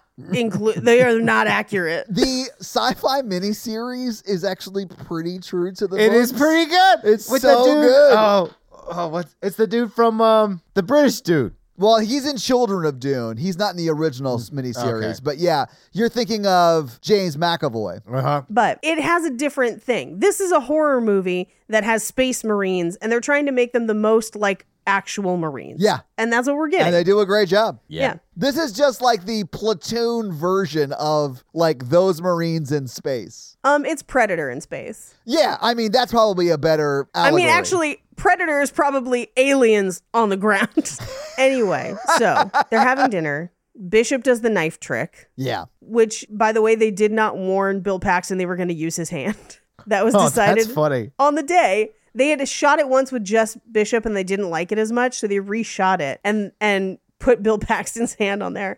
And he did accidentally cut him. Oh, really? Yeah. What you don't know about Hudson is that his first name is Chet, and he was frozen in 1986, and then rethawed out. From the movie Weird Science, it's the same character. It is the same character. It's also kind of the same character from Terminator, which he was also in. I don't know if you remember. Mm-hmm. Yeah, He he's- literally went from that to this. I think he's the only person that's been killed by the Terminator and an alien, right? And an alien and a predator, I Predator. believe. Oh yeah, all three. Yeah. yeah. He's the only person that ever hit for the cycle or whatever they call that in sports ball. In the extended Chet universe, Expanded the X- Chet the- universe. yeah, Mm-hmm. Yes, the mhm. XCU. anyway, so this is where Ripley finds out that he is an android and she flips the fuck out because I don't know if you remember, but in Alien, the first one, uh, Bilbo Baggins does her wrong. So she's scared of robots. yeah, I mean, I after what happens to her and Alien, I understand. I, I get it. Yeah. And at this point, Lance Henriksen is like, oh, yeah, that model was always twitchy, but I would never hurt you. And she's like, "I- I'll believe it when I see it, fucker. Like, she's just like, stay the fuck away from me. That's what I tell all the girls when I start dating them. I'm like, oh, your ex, that one, that model was twitchy. Like, I'll never hurt. you. That It's, model like was impossible. I would never. well, even 500 years in the future, or 56 years, robots are still run by splooge. I think you mean milk. It's milk and yogurt, and he got food poisoning from it. Oh. Anyway, so they're getting a rundown of basically what they're in for. Yeah, what the op is, what the operation is. what the op yeah. is and this is also where you kind of get a you you get a little bit of facetime with everybody so you kind of learn who the marines are at least the ones that are going to live past the next two scenes uh, and the other ones you see and don't necessarily get their names Yeah. but ripley tries to impress upon them how dangerous the xenomorphs are. Yeah. And they don't believe her. They're like, "D- we've killed fuck tons of aliens. Yeah, they're really like blowing her off because they have killed other aliens. They're just not these types of aliens. Yeah, and and Vasquez at one point is like, I just need to know where they are. Like, just tell me where they are so I can shoot them to death. And she's like, I hope you're right. Like, I I hope that you guys can end them and it won't be a big deal. Yeah. Or that we get there and there's nothing wrong or whatever. But like, we need to be prepared if it doesn't happen that way. So the sergeant orders them to get ready and says asses and elbows, which I think is really funny. I do love. I that. know Yeah. it is a military saying, but I just love it every time I hear it. I love his little speech. Every meal is a banquet. Yeah. every every sunrise a, bl- a blessing. I love that it very much is Master Chief's boss. Like the entire movie, like it is him. Well, I'm ma- I mean, they stole it from this, Oh but yeah, anyway. I mean so, Halo's yeah. way after this. Yeah, Yeah, they all load onto the ship. Uh, they're going in for the drop, and or I guess they're they're starting to load up the ship, and this is where Ripley shows that she can use the power loader. Uh, and they're like, "Oh, that's cool." And we get some product placement for Reeboks. Nice to see that they're still around in the future. We see them loading up all of the giant guns and they get into their combat seats. And this is where, and they, people think that this line was improvised, where he says, Express elevator to hell, going down, uh, because it's not in any of the scripts.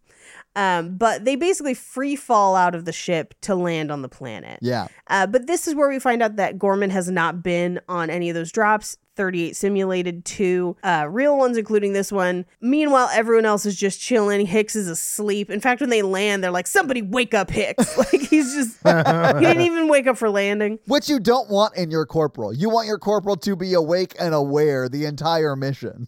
Yeah, sure. And he ends up being in charge. He's not in charge at this point. Literally, like 12 people die. So he ends up in charge.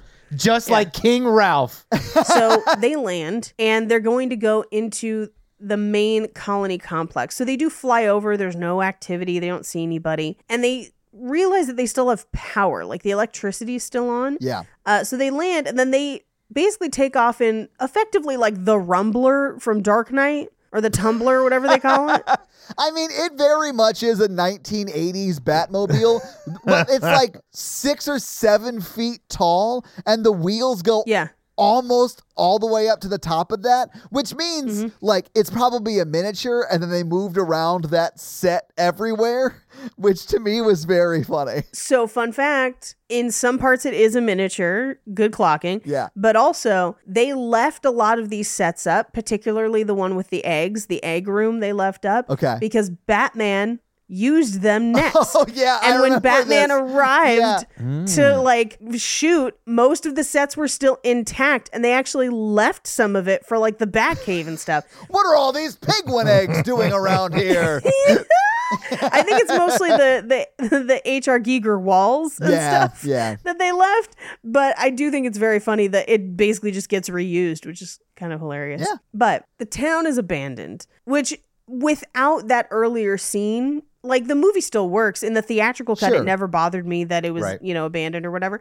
But having seen it with people in it, then abandoned, I think is actually way more effective. I like having that earlier scene in to give you a contrast. Oh, I honestly wouldn't cut any of the extended scenes. I No, I think it's great. I really think it fits. I don't think it slows down the pacing. Like it does a great job with them. Yeah. They go inside, and the place is torn to shreds and leaking from the rain outside. They walk through, they use motion trackers. Nobody seems to be moving. Yeah. This is one of the first places where we get a close up of the Steadicam guns, which are just Steadicam rigs. And you can actually see on Jeanette Goldstein's midsection that they have literally like gaffer taped it to her body. Yeah. And she would have to be cut out of it every day. That's terrible. Oh man. It's terrible. She well, she and the other guy, they became like best friends and are still friends to this day. Oh, that's awesome. Because it was such a terrible experience uh, that they were just like, we're in it together. Yeah, very funny. Yeah. So uh, they split up into groups of two to search, uh, and they do hear a beeping movement and find a hamster. But other than that, they don't find anything. Is it a coincidence that everyone is dead except Newt's favorite pets? That's all I'm saying. I mean, someone should be asking these questions. I mean, hamsters die easy, so the fact that like they've survived all this shit. I do love that your theory is that the 10 or 11 year old girl in this movie killed the entire colony, and the aliens are just there by a coincidence. Yeah, she framed them. That's what it was. So, as he's looking at the hamsters, he pans over and sees that there is acid burns in the floor. Yeah. And just as he's finding that, the other group finds acid burns through the floor, ceiling, and multiple layers. I'll be honest with you. If I was Ripley in that moment, first off, I wouldn't even be there. I'd be on the ship in space. But like, if I saw acid, blood, I'd be like, "Oh, these are the aliens I told you about. We're fucked. Right. Everyone has to leave immediately, or you're getting left because I'm leaving now." Yeah, nuke it from orbit. Yeah, But they basically are like, I think everything here is dead. I think whatever happened, I think we missed it. yeah. And they're like, cool, so we secured the place. And she's like, no, you fucking didn't. What the fuck are you talking? What? You've only looked at like three rooms. You haven't secured shit. Yeah. Uh, and they're like, well, let's see if we can get the computer to load, which I do think that they should try to do, like, even, you know, like safely if they can. Yes, you got to get to the captain's logs or whatever you know they would call whatever they Yeah. write out. You know, Mikey's yeah. mayor logs, right? Yeah. Dear diary, today I made people stack crates. Today I blew holes into the giant spiders. Yeah. Mm-hmm. We're breeding hamsters more as a as a crop. As a food source. Oh, I have too many no. chickens, so I built more closets. This is like this is exactly like RimWorld. I know this is exactly like Rim Job World, but that's exactly why I don't want to live in your Rim Job colony. The the Collins known as Newt has been showing some sociopathic tendencies. I'm scared. she keeps killing hamsters. Good thing we have a ton of replacements. Anyway, so because they're going to go look at the computers and they've declared it safe, Gorman, Burke, and Ripley are going to go into the colony. And this is actually an extra scene uh, where they stop outside the colony, basically, as they're walking in, and Hicks stops her and says, Are you all right? Because she kind of pauses. She doesn't want to go inside. Yeah. And she says yes. But this is the first thing we really see of him being like, clearly you have got some trauma. like, Yeah. Mm-hmm. are you okay? Like, no one really cares for Ripley's safety except him for the bulk of the movie.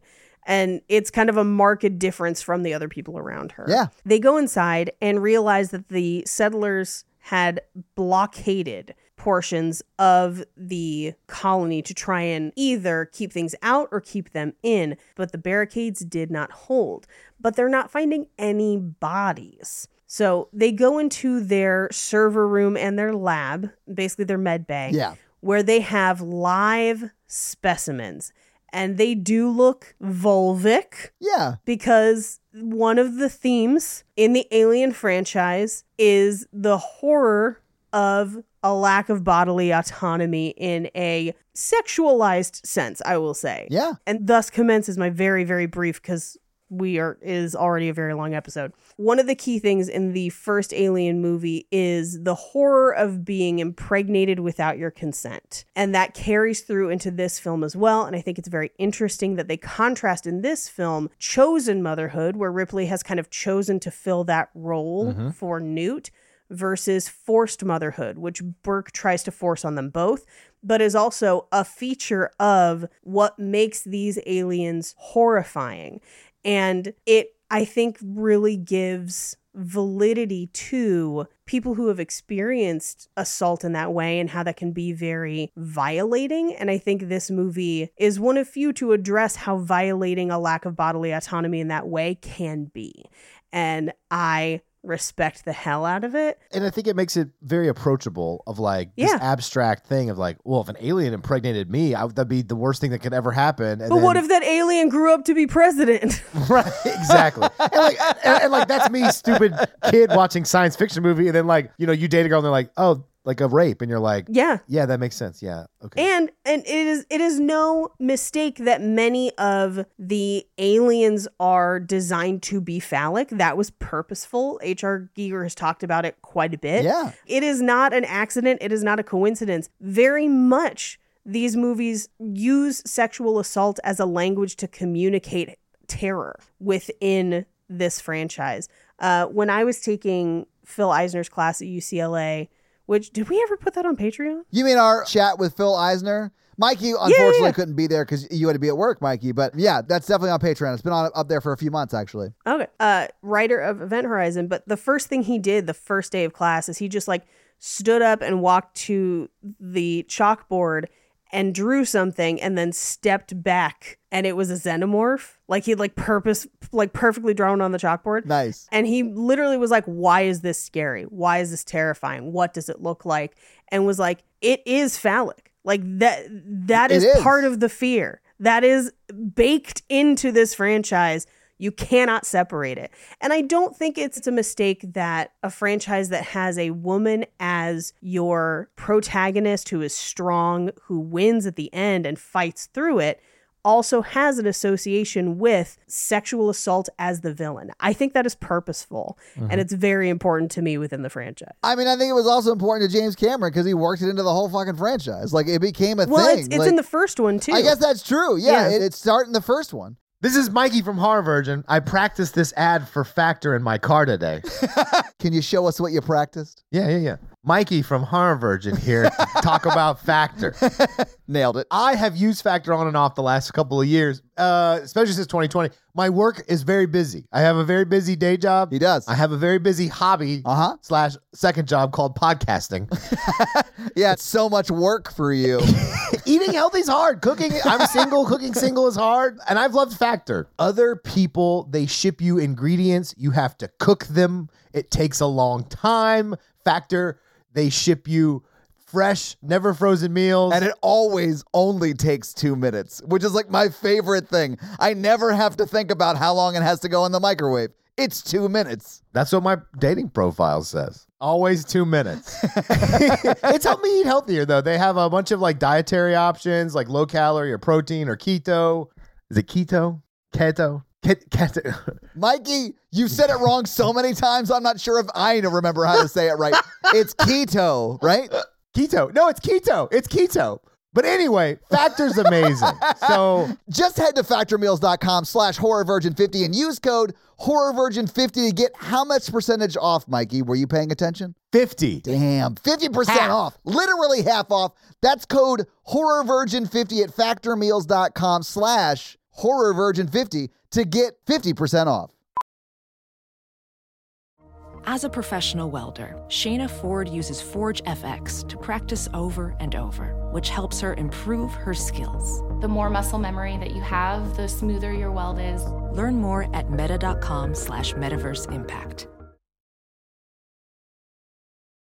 But yes, so this is where we see, first of all, the underside of a uh, face hugger, which is one of the first times we've ever seen that. Yeah. Including its terrifying rape tube. And and it looks very genital. Also, I think this movie might be one of the first times where we see a face hugger uh, run like a spider. Yeah. Yeah, ooh. Anyway, something triggers the motion sensors in D block. And it's coming straight for them. They don't know what it is or why, uh, but something runs past them. One of the guys shoots first, asks questions later. Hicks stops him because he paused long enough to see that it was a little girl. I mean, you They see almost it's a shot little that girl. little Yeah, girl. and they do Yeah. shoot at Newt in this first scene. Yep. Uh, so they kind of try to grab her and pull her out. She bites Hicks's arm, so he's got like a bandage on it the rest of the movie. Yeah.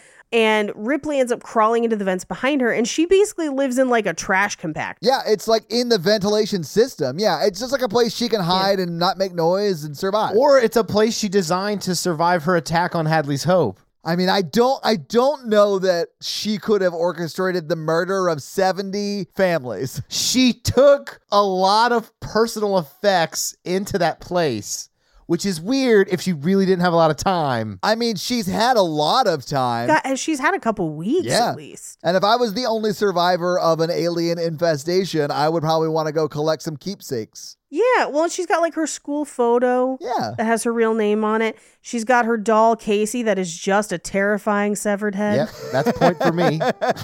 That's fair, Mikey. Yeah, I'll give you that one. Yep. Uh, she isn't. She won't really talk to anybody but Ripley, and I think it's because Ripley's the only one that treats her like a child. Yes. like, like Gorman's like, talk to us. Why won't you talk to us? And Ripley's like, hey, here's some hot chocolate. What's your name? like, I mean, Gorman Yeah. seems like he's one step away from leaning her over a table, putting a towel over her face, and pouring a jug of Waterboarding her. water on her. Like, he is that close to that. Maybe. maybe if he waterboarded Newt, he would have got the truth. This is bonkers bad take. I mean, I think we do get the truth in a much better way from Sigourney Weaver just treating this like 10 year old like a 10 year old. yeah, well, and I think that's the other thing too, where some people have criticized, like, oh, they just put Ripley into the mother role, and I was like, no, no, no. I think Ripley found a child, and no one else cares, and is no one else is going to look out for this child, and Ripley is compassionate.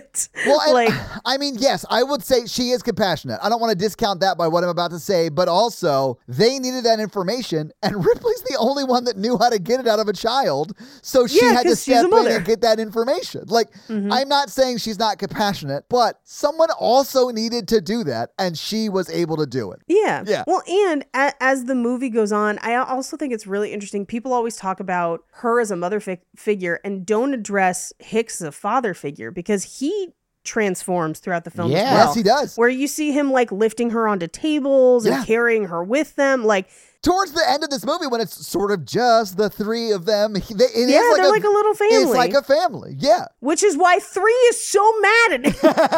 It's like X Men Three to me. oh, X Men Three is terrible. That's a really that's the one with the bridge, right? Yeah, I fucking Yeah. hate that one. It's terrible. Especially because X Two is so good.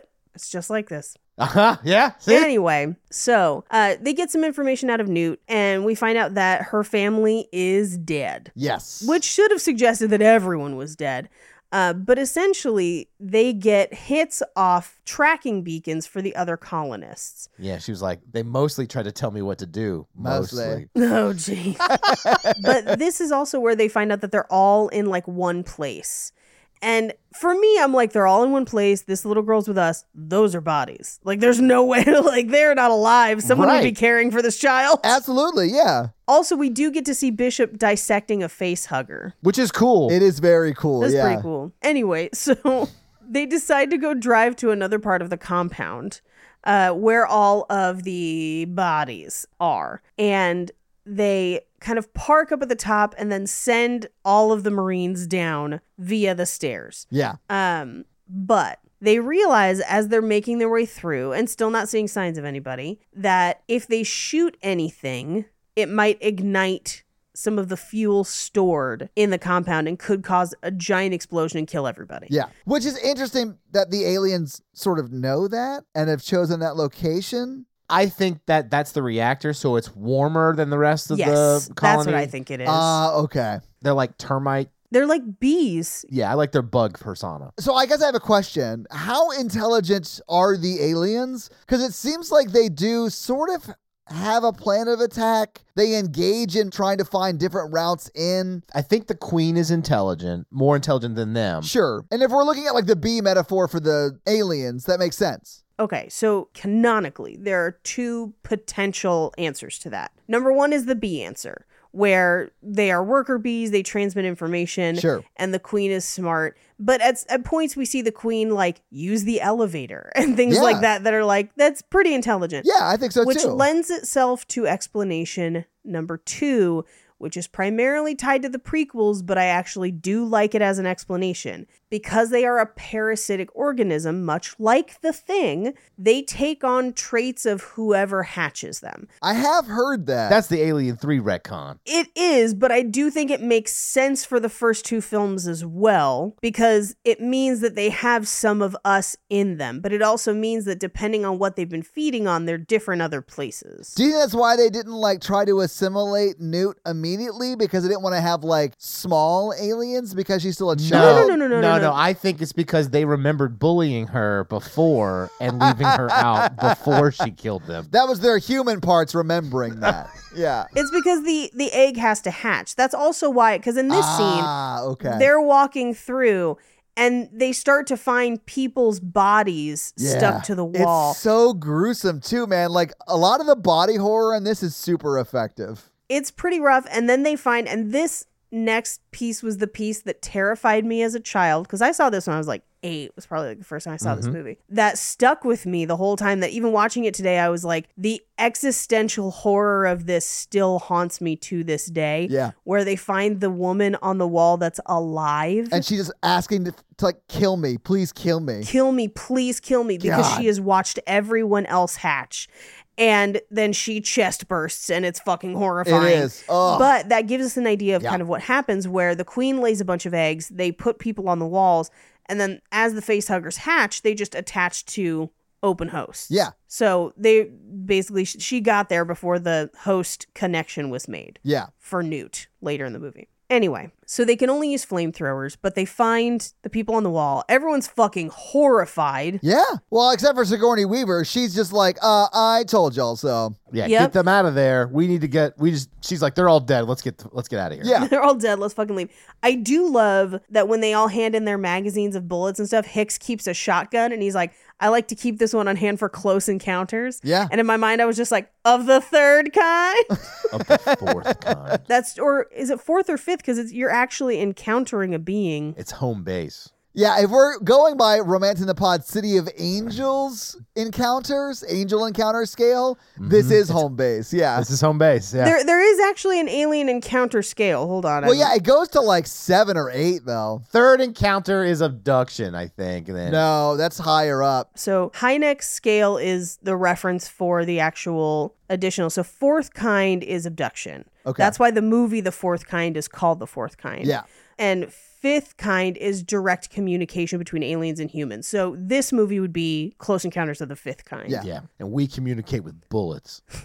Anyway, as they're all freaking out and have flamethrowered the chestburster, Yeah. we see the other aliens start to come down out of the ceiling, realizing that they've just been kind of like coiled there, which is fucking terrifying to me. Dude, that shot and that reveal is so cool, but so fucking scary. Because it's like it it's a still shot, nothing is moving, and then Yeah. you see three of them move off of the wall, and you're like, Yes. "What the hell?" Yep. it's so good. And immediately they are outnumbered and they are surrounded. And within seconds, eight of them are dead. Like, just Oh, yeah. insta dead. It's Yeah. very quick. like, this movie does not fuck around. It kills off half the crew in one scene. Yeah. Just gone. So the sergeant dies, Apone. Yeah, Master Chief's boss. Yeah, The, ne- the next person they call is Hicks, and Ripley calls Hicks. He gets people to retreat.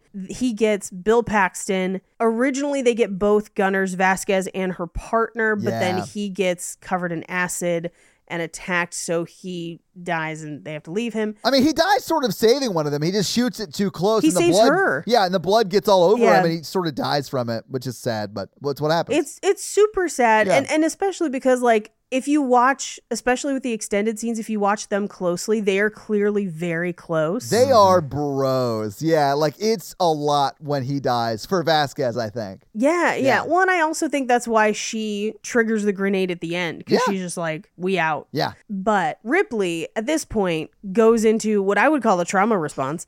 Uh, but she's just like, we've got to get them out of there. So she drives down, picks up who's left, which, by the way, they went in with 12. They've come out with three. Yeah. Mm-hmm. Like, it's brutal. And they drive literally just out of the colony, literally to the point where she's like, run the tumbler or whatever you want to call it. Which, if you're keeping score, that's two out of two things she's driven that she's crashed. This is one of those times where like that is a factually correct statement, but like does not define her as a pilot. right. But she did like miss the shipping lanes in the escape pod as well, so it could technically be three for three. But wasn't like the alien hanging on to the outside of it, which would definitely change the targeted trajectory of it. Well, and she jettisons him out. Yeah. Yeah. Then she has time to set it all up before she goes to sleep, and she may have messed that up. I don't. I don't I'm not. I'm not playing the blame game. It sounds like you are. I'm just saying, if you were a manager, you might ha- rotate in someone else to drive. That's all I'm saying. Terrible. Yeah, like Ripley, why don't you like hold the map? You can navigate. Why don't you hold the map, and uh, we'll let Hicks drive just because we're gonna give him a shot, right? Not because he's a man, but like because Well, technically, the the driver of the rendezvous ship, the one that's going to pick them up, don't say this, Paige, because Oh, yeah, that that's one right. also Fuck, she crashes. crashes. but it's because there was an alien on board that wasn't her fault. yes, I James know. Cameron hates female drivers. You heard it here first. I think there's some scenes in Abyss that are like this as well. Sarah Connor's a fantastic driver, so I don't know what you're That talking is about. true. Yeah. But that's because Kyle Reese is a terrible driver, as Blaine brought up on our episode, because he's never driven our cars. So he just like constantly crashes. Which is honestly a fun, like little. Oh, I'd never noticed that before. But never that's thought true. about that. I So love that. Stupid. I'm trying to bring some new takes to a movie that's been analyzed before. I do love your super topical women can't drive takes. She Yeah. technically crashes the Sulaco as well Does she? in the start of Alien 3 because they crash land on that penal colony. Oh, I haven't seen that one. They crash land on a penal colony. Yes, Todd. I can't wait to do three. I hate it. And they all dress like monks. I don't even want to talk about it. So the alien's trying to get in. They can't get the door closed. Hicks shotguns it, uh, which just peppers Bill Paxton with some acid spit. Yeah. So he's a little bit injured as well. Uh, but they make their way out. And Nude is okay. Hudson, Bill Paxton, has some acid burns. Gorman has a concussion because a box fell on him in the car. Vasquez is angry but alive.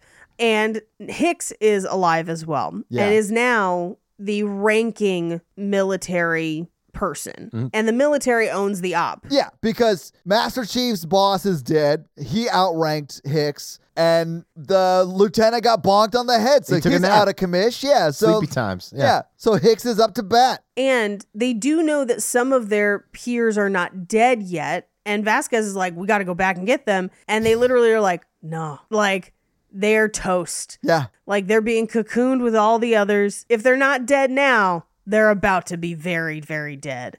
So at this point, everyone's throwing around ideas. And Ripley is like, take off and nuke it from orbit. Fuck this planet. A famous line, and it's amazing. I do love how like Bill Paxton's character is like just like panicky, like so freaked out, doesn't know what to Can't do. be happening, man. Yeah. Like that's his vibe the whole movie, and I love it. But he is so annoying, like in the most fun way, which is Yes. this weird line to walk, but he nails it. But like I love that when she's like, "We should leave and nuke it from orbit," he's like, "Yes, we're doing that. Please, that is the right Yes. plan Right now. I love it so much. But Burke comes in. He's like, "Hey, uh, this colony was expensive." He's like, "Well, actually, this cost three eight point nine billion sestertia or whatever, so like we can't leave." "We can't leave, but also, is it ethical to wipe an entire species Oh. off the planet?" We just got our asses kicked, pal. I mean, I'll say this: they're not indigenous to that planet. They're so not. fuck They're not them. indigenous. We can kill this colony and they'll be fine. And there's still Yeah. eggs on the derelict ship, I would assume. Yeah. Because Yeah. the, the derelict ship's like hundreds of miles away from the colony. yeah, and at this point, Ripley's like, "Oh, it's nice that you object, but Corporal Hicks has authority here." And Mm-hmm. Hicks is like, "Yeah, we're nuking it from orbit. Let's do that." I mean, let's be honest. If we, you guys did not ch- choose the space colony, space marine path, but if you He did, did not. nuking something from orbit would definitely be on the bucket list of things you want to do as a space marine. I do love that, like, I now know how Mikey ends every World save. Like, he, like, just builds up his colony and then nukes it from orbit. Yeah. Don't forget, first I unleash a bunch of aliens in there. So you're pretty much Newt, is what you're saying. Yeah, okay, okay. Yeah. So they call for transport. They're like, get us the fuck off this planet so we can nuke it from fucking orbit. Yeah.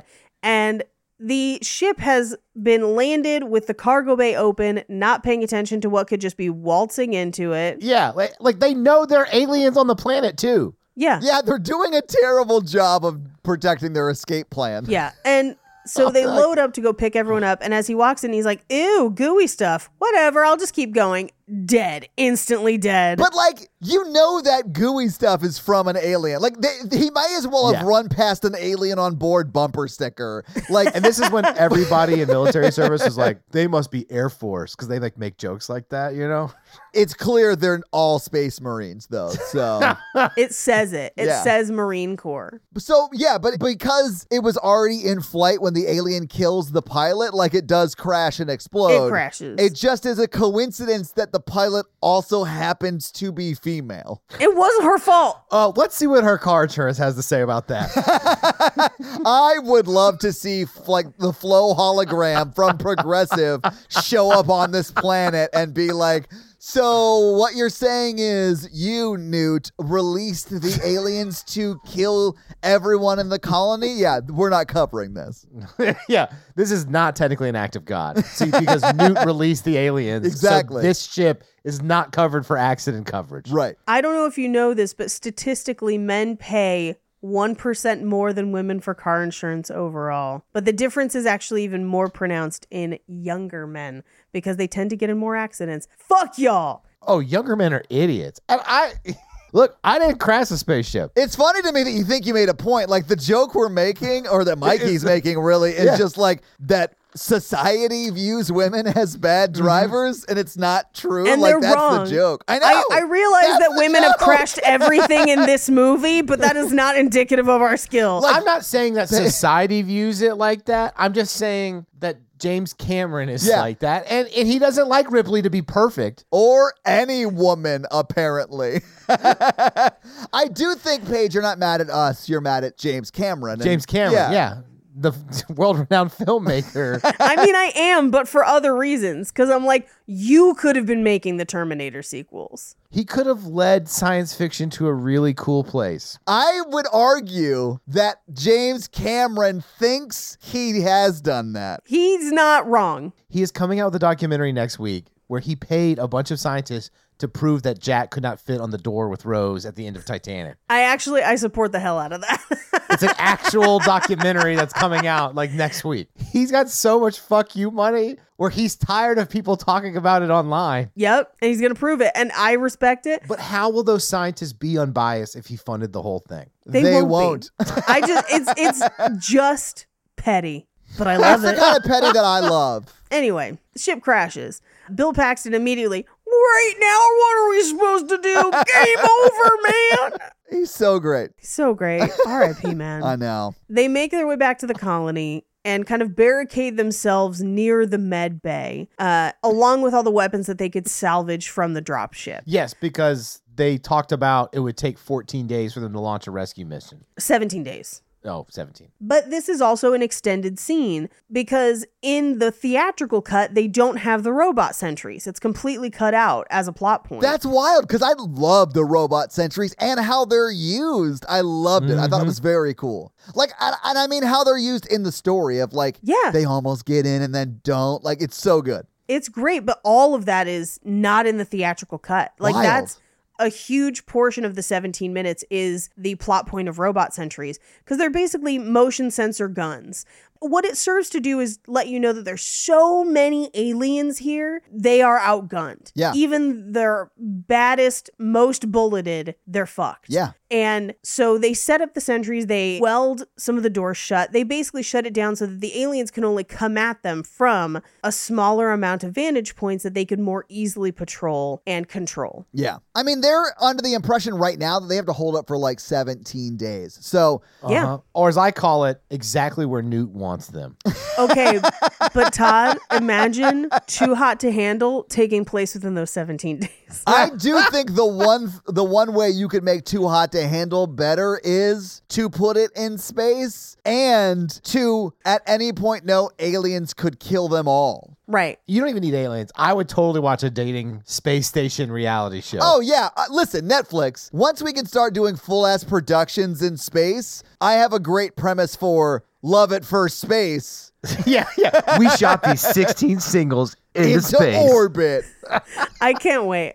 We shot them to the asteroid belt to see if they could. Oh wait, that would be the biggest loser. Like a space allegory, shooting someone to the asteroid belt to lose their belt loops. Anyway, whatever. It's dumb. But I mean, with different gravity, they weigh less already. We just shot them out there and then they just get to come right back because you lost 200 pounds or whatever. But Love it. here's my problem with this. I know I'm the one who suggested it, but if I'm marooned on a space colony where I'm definitely going to die and there's a hot space marine, all I'm going to do is bone because I'm toast anyway. Yeah. So let's have a good 17 days Oh yeah. or four hours in this movie. Oh, if you don't think that Hicks and Sigourney Weaver didn't find a quiet place to bone Oh, down yeah. off camera, That's in part this of movie, my you're head nuts. canon. Yeah, Absolutely. Yeah. Yeah. I mean, not like the actors, the characters, but yeah, yeah, whatever. yeah, yeah. I'm thinking it happened almost immediately after he showed her how to use that gun. Oh yeah, yeah, yeah. Or that was the like afterglowing. Oh was yeah, the gun. that's the pillow talk. Yeah, pillow that's the pillow talk. Anyway, so they look at floor plans and they're kind of plotting out like what they're going to weld close, what sentries they're going to set up. This is where uh, Hicks starts like ni- lifting Newt onto the table and kind of like carrying her with him. They become more family. I mean, honestly, Yeah. it's because I think there's so few of them left. Like, even the other ones who aren't like what I would call like in the family structure, they start to seem more familiar as well, except for Paul Reiser, who's always a fucking creep and remains a fucking creep. yeah, yeah, yeah. Oh, you mean an uncle? as an uncle, not necessarily hugely incorrect, but rude. But I- it's more that he is like just straight up a corpo fascist, I guess, in Yeah. this movie. Like, yeah, a corpo fascist. And in his defense, he's kind of mad about Newt. Nailed it, Paige. That was amazing. I love it. Thank Mm-hmm. you. Helen Hunt deserved better, is all I'm saying. I mean, why do you think the alien queen was so upset that Newt left the planet? Because sh- Newt had been manipulating her all along. Newt had been like stringing her along. Is that what you're thinking? Oh. Yeah. Yeah, she was just leaving like body parts as breadcrumbs to lure her into different parts of the colony, selling her steaks of like the primest colonist meat. How do we how do we get back to cannibalism? Every time. We never leave cannibalism, I've found. It's always a part of you. But they for- they didn't rescue the hamsters, and I think that's a plot point that we really need to go over and over and over again. You know who else didn't rescue the hamsters? The people in, in Friday the 13th, part six. I don't know if you remember the hamsters in that movie. Nobody rescues hamsters. Fuck a hamster. Have I told you the story about when I saw a hamster commit suicide? No, do I want to hear it or do I want to go on with my day and have a nice time? Mike, I, I just broke Mikey with that simple question alone. Did it jump off something? I was at my neighbor and friend house, and he had a second story on his house, and it had that like overlook that overlooked like the downstairs where like the front door was. So if you were on the second Yeah, yeah, floor, you could see down into the entryway. And we saw this hamster run towards the end of that, and Kevin was like, "No!" And as he, Kevin was screaming, it looked back and didn't stop running.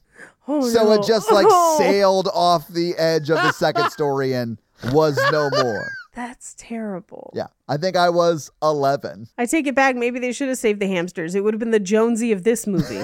so uh, they decide to repair the barricades. And as they kind of send everyone out to do their orders, Hicks pulls Ripley aside and he's like, I want you to put this on. It's a locator. That way I can find you anywhere. And he's like, We're not engaged or anything. But I was like, Basically, you are, man. But I like, can also send you texts and emojis, smiley face, beep beep beep beep. like you are all about to die because no one's going to survive for 17 days Right. Th- you might as well be engaged right now essentially she's your person Except this bitch immediately regifts his gift. to newt who he does care for Which I really hope you can't send messages to that device because if he assumes those are going to Ripley Eggplant- and they're eggplant going to emoji, yeah eggplant exactly emoji. exactly water spritz Newt comes out and says, "Hey Ripley, I think Hicks's eggplant is thirsty." It's a good interpretation. Yeah, yeah you're really smart anyway uh, so ripley goes and tucks newt in in the lab and this is where they kind of bond over the fact that they have bad dreams about aliens yeah. and she was like do you think your doll has bad dreams and she's like no she's fucking plastic are you like you're the one protecting me like what I do love that when Ripley like looks in the doll's head, like she like turns it up because it is just a like disembodied head. and it has no eyes either. It's really fucking creepy. But she like looks down the neck hole Mm-hmm. and to see if she has bad dreams, which I thought was like a bonkers take, but I love Point for me. Well, that's not Newt. That's Ripley doing that. This is like when you thought the mom murdered the dad in Ever After. I'm never gonna agree with you. Well, that's About it. because logic would dictate she didn't. She was driving that carriage, Paige. She was not driving the carriage. She's at the She house was the not. whole time. The whole time. Your takes involve Fuck a you. lot He of had a ever heart after attack. misinformation. He clearly has a heart attack. Mikey's over there sending out like Russian like homing pigeons to spread misinformation in the ever after universe. Hey man, I just gotta like be on new Twitter and do new Twitter things. He's like, a lot of people are talking about how the stepmom and ever after killed the dad. He fully killed the I'm not dad. saying it's true. A lot of people are saying it. I'm not saying it, but a lot of people Yeah, yeah. are. Makes sense. Someone should look into that. the notebook is clearly a murder suicide, but like ever after, I'm not gonna follow you. Well, if she would release his long form death certificate, maybe we could settle this. No, absolutely not. No. I refuse to dig into a world where Ever After has death certificates. I need to see his long form death certificate. I need to see Ripley's long form driver's license. From what I hear, Mikey, I don't know that this is true, but people are saying it. The dad actually died in Kenya. Anyway, so I do like this scene where Nude is like, "My parents told me there were no monsters, but clearly they are. Why do they lie about that?" My parents lied to me. I killed them. Is that what? I mean, like this is scene Yeah. is getting suspiciously close to that. No. Uh, but Ripley's like, because usually it's true that there aren't monsters. This is different. And this is where she tells her that she had a little girl um, and she's unfortunately dead. But this is where she gives Newt Hicks's locator yeah. and uh, says that she'll be in the next room uh, because clearly that's where they're going to go bang it out. I mean, we do see that those rooms are soundproof. So, like, that might be a great place to do it. Just like duck behind a box. She's locked Yeah. in there and it's soundproof. I think you're fine. I think you're good. But we cut to Bishop, who has been analyzing the specimens. Yeah. And he's like, okay, so the acid oxidizes and then it doesn't burn anymore. So that's why you see it like burn, but then it stops burning or whatever. Uh, but also, there's over a hundred, one egg to one parasite. So who's laying these eggs? We're not sure. This is where they kind of posit that it's like a beehive, which is, I kind of believe in a hybrid of both the bees, but also them taking things from their hosts. I think two can be true. Anyway. Yeah, I mean, the one thing that they keep from their alien side of things is their bee like nature. their hive mentality. Yeah. Anyway, so she's like, "We're gonna destroy these specimens, right?" And Bishop's like, mm, "He told me to bring them home," and she's just like, "What the fuck?" and goes off Yeah. on Burke to be like, "How dare you?" Yeah. And she's like, all these people are fucking dead. You sent them out to go find these things. It's your fault that the entire colony is dead. And he's like, I thought you would be smarter. Like, you'd want to study them and shit. She's like, happy to disappoint you. I still want to nuke this shit from orbit. Fuck you. Like, what are you doing? Yeah. But this is where they watch essentially the sentries run out of ammo. But the aliens turn away because now they're going to look for a new way in. Yeah, man, when those guns are like running out, one of them runs out completely, and one of them, they have like thousands of bullets in them, and it gets down to 10 bullets.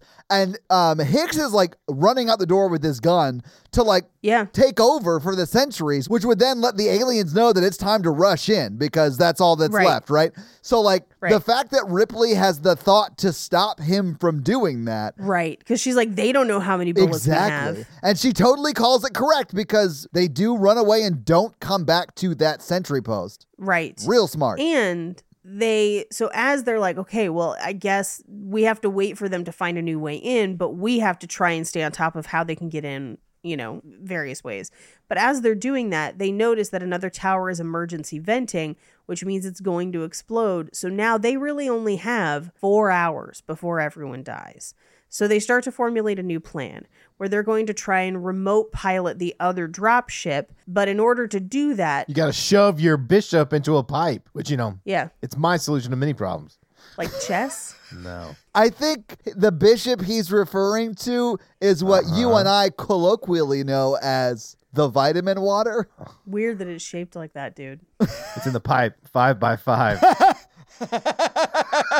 I hope that on first insertion, you look them in the eye and say that. But also over them in bed, you army crawl like Bishop does instead of thrusting like a normal person. I just move my shoulders. That's how I dance, actually. I'm very shouldery when I dance. Dude, when Bishop is crawling through that pipe, I was so like, that made me so claustrophobic. I couldn't have even shot that. I don't think I would have fit in that pipe. I'm gonna be honest with y'all. No, same. Like they show that size, and I was like, I don't think a human can fit in there. They would have been like, Yeah. go through this pipe. I'd be like, I'm just gonna go outside and walk because this is dumb. I have a better shot walking. Give Yeah. me one of the guns, and I'm gonna hope for the best. But this is where so they send Bishop on his way. They know that they've got a pretty slim window to get to the drop area and everything. And Hicks is like, listen, we're all in bad shape. Stay frosty, which I was like, what is that? Anyway, but he's like, you guys go patrol the perimeter. Yeah. Bye. So they get out. No one knows where Burke is. He's off doing creepy Burke shit. But this is where Hicks is like, this is a gun. I'm going to show you how to use it. And it's literally the hottest thing on like film ever, personally. It's so weird to me that like this is your fetish. I don't know why it's almost as good as a sex scene. Like, I know that's a crazy Wow, thing to say, okay. but like, it is something about the interaction of A, him being like, I'm going to trust you to use this. That's what I'm going to show you how to do it. But also being like, like they're like cuddled up. D- It's hot, super hot. Generally, in my past, they're telling me I'm going to show you how to use it. Not as hot for me. Like, yeah. I mean, you're coming out there like with such confidence to be like, if I like snuggled up to a woman, I'd be like, I'm going to show you how to use this. I mean, depending on what it is, th- there's a reason why in many, many rom coms, there is some situation in which a guy has to like arms around and do something for somebody. I'm just saying, in sex, I set the expectations low. So th- if I do better, she's like, that's great. You did- yeah, that, this guy was good. That's why you got to marry a Hicks. I'm like, I hope this gun works. Like, we're going to see how this goes tonight. We've had like four snow cones with whiskey in them, so it's a toss up. Stay frosty. Stay frosty, my friends. Stay frosty and alert. Anyway, after the super hot gun scene, uh, Ripley goes to Medbay to check on Newt and has her new fancy gun that she knows how to use. She puts it on the bed and crawls under with Newt. Uh, we cut over to Bishop, who has made it and is patching to the ship. We cut back, and Ripley wakes up. She sees the tanks with the specimens open in the lab, reaches for the gun, and it's gone. No sooner has she done so that a face hugger jumps at her. They trap it against the wall, and this is where they're like trapped in the room trying to avoid the face hugger. She can't break the windows. Uh, her gun's outside, and Bi- or uh, Burke turns off their comms. So like Hicks can't even see them on the screen. They are left there to die Yeah. deliberately. yeah. So Ripley, thinking brilliantly, takes a lighter and lights it under the sprinklers, which causes an alarm, which triggers Hicks and everyone to come to them. But by the time Hicks gets there with everybody else, she is being choked to death by a face hugger that she's like barely dodging. Yeah. Uh, and there's one that's about to jump onto Newt. So Bill Paxton just like shoots the shit out of the one for Newt and pulls her out of the way. Uh, and then Hicks has to like unwrap the face hugger from her neck. And then they like throw it and shoot it. So like Right. they eventually do like save the day, but like from the moment Paul Reiser turns off the TV like monitor till now, like it's so tense because there's two live ones in there out and just like Right. able to attack both Newt and Ripley and like it's very or tense. anyone else in their path. True, Yeah. yeah. but it's just the two of them until, you know, um, Hicks finds Mm-hmm. out what's going on, right? Right. And I love how they handle Paul Reiser so much. It's great. Oh yeah, because she's like, it was him. They he wanted us to get impregnated with an alien embryo and then take us back on the trip home. Yeah. And use that as a bargaining chip. And he's like, You can't believe like she's crazy. I would never do that. And he just looks at him and Hicks just goes, Let's kill him. Yeah. I'm gonna kill Hey, him. I literally think he says let's waste him. Like, let's kill him right now. Yeah. And I yep. I mean, but like he looks at him and he's like, But you do look like you do that kind of shit though. Like you look very like I'll do Yeah. anything to help corporate. Like you have that kind of vibe, so we have to kill you. yeah absolutely. He's a secret shopper. secret shopper. How are you liking that Waylon Utani big wheel? Uh, but at this point, the power goes out because the aliens have cut the power, which is one of those like slightly too intelligent things. But I think sometimes that makes the aliens scarier. I think it makes them super scary. Yeah. I mean, that's that's one of the reasons I asked the intelligence question earlier because this to me is terrifying. But I mean, also if you're thinking about it from like they're worker bees, but the mom is smart. Maybe she She either would like be told like, them to "Chew that do it. pipe." Yeah, exactly. Yeah. Right. But actually, there was a there was another scene, but it was also deleted and wasn't included in this edition where the hamsters got out and chewed on the power cable. they do be loving chords though. anyway, they're tracking their movement, and all of a sudden it's like 12 feet, 9 feet, 8 feet, 6 feet. That's inside the room. Like, Yeah. How is that even possible? So Hicks is like, give me a flashlight, and pops up into the ceiling where they're literally climbing on the ceiling tiles over them and they all fall and drop into the room. and they're like, "Ah." "Man, I wish we would have thought of this 20 minutes ago." In Yeah. this film. I know, right? I honestly think this is the scariest moment in the movie Oh, to me. yeah. Like him popping up, shining the flashlight over, and you see not just like one, because in the first one, it's one. There's one alien the whole Right. time. In this one, it's like a shitload of them. And you see, I think in that shot, like five or six, like way more than they ha- are equipped to deal with. And you're just fucked. Like it's amazing. It's so scary. It's terrible. So they they shoot them, but they are outnumbered. Uh, this is where Bill Paxton bites the dust, unfortunately. Yeah. But Burke locks them all out. They try to go to the med bay to like cordon themselves off and be safe, but Burke locks the door and ends up walking straight into an alien on his own, and he is then also toast. They climb into the vents because that's how Newt has been traveling throughout the colony. Mm-hmm. Newton the con- is in control of this situation. Mm. Well, also, we did in the extended scene hear that her mom told her to stop playing in the vents. So that's how she knows where the vents are. Yeah. And she's like, that's why I killed her. Ridiculous. this is crazy. I do love that, like, in your take right now, it is very much a Newt's a chess genius and she's playing like 4D chess. People here. are talking that she falls down that merry-go-round thing very slowly. And she's like, oh no, Ripley, I'm falling down. slowly." Oh, I actually have a fun fact about that. I, well, they won't know what Mikey was saying because he did all of that while under the microphone. I think they'll understand what I'm talking about. yeah, we'll see. We'll see. anyway, so in the air, van- air vents, they're laying down, like suppressing fire to try and get Ripley and Newt ahead to get out. Uh, Vasquez runs out of ammo and switches to like her sidearm, but gets burned by acid. Gorman goes back for her, but they are surrounded. Yeah. And clearly they are not going to Not make, it. Yeah. Yeah. So they detonate a hand grenade, the two of them basically being like, we're sacrificing ourselves to buy everyone else time. Yeah. Which I mean they were going to die anyway. It's it's a nice Yeah. gesture, but they were going to die anyway and it doesn't give them that much time. Well, they didn't want to have a facehugger on him or all that stuff. Yeah. Oh, I would want to die rather than turn into one of these things. Yeah. Well, that's there. There's a conversation during the kind of like learning about guns scene where she's like, "Hicks, I don't want to go out that way. If if it looks Oh, like that, yeah. please kill me." And he's like, "If it looks like that, I'll kill both of us. Like whatever, I will stop that from happening Yeah. for you." which is exactly what I want in a friend. Like I, I want a friend that will like cherish me and love having me around, but also knows the right circumstances in which I would want them to kill me. I know that I'm I am that friend. Those circumstances, there's a lot of circumstances in which Todd wants to be killed. I mean, prior to being eaten, for sure. That's got to be one.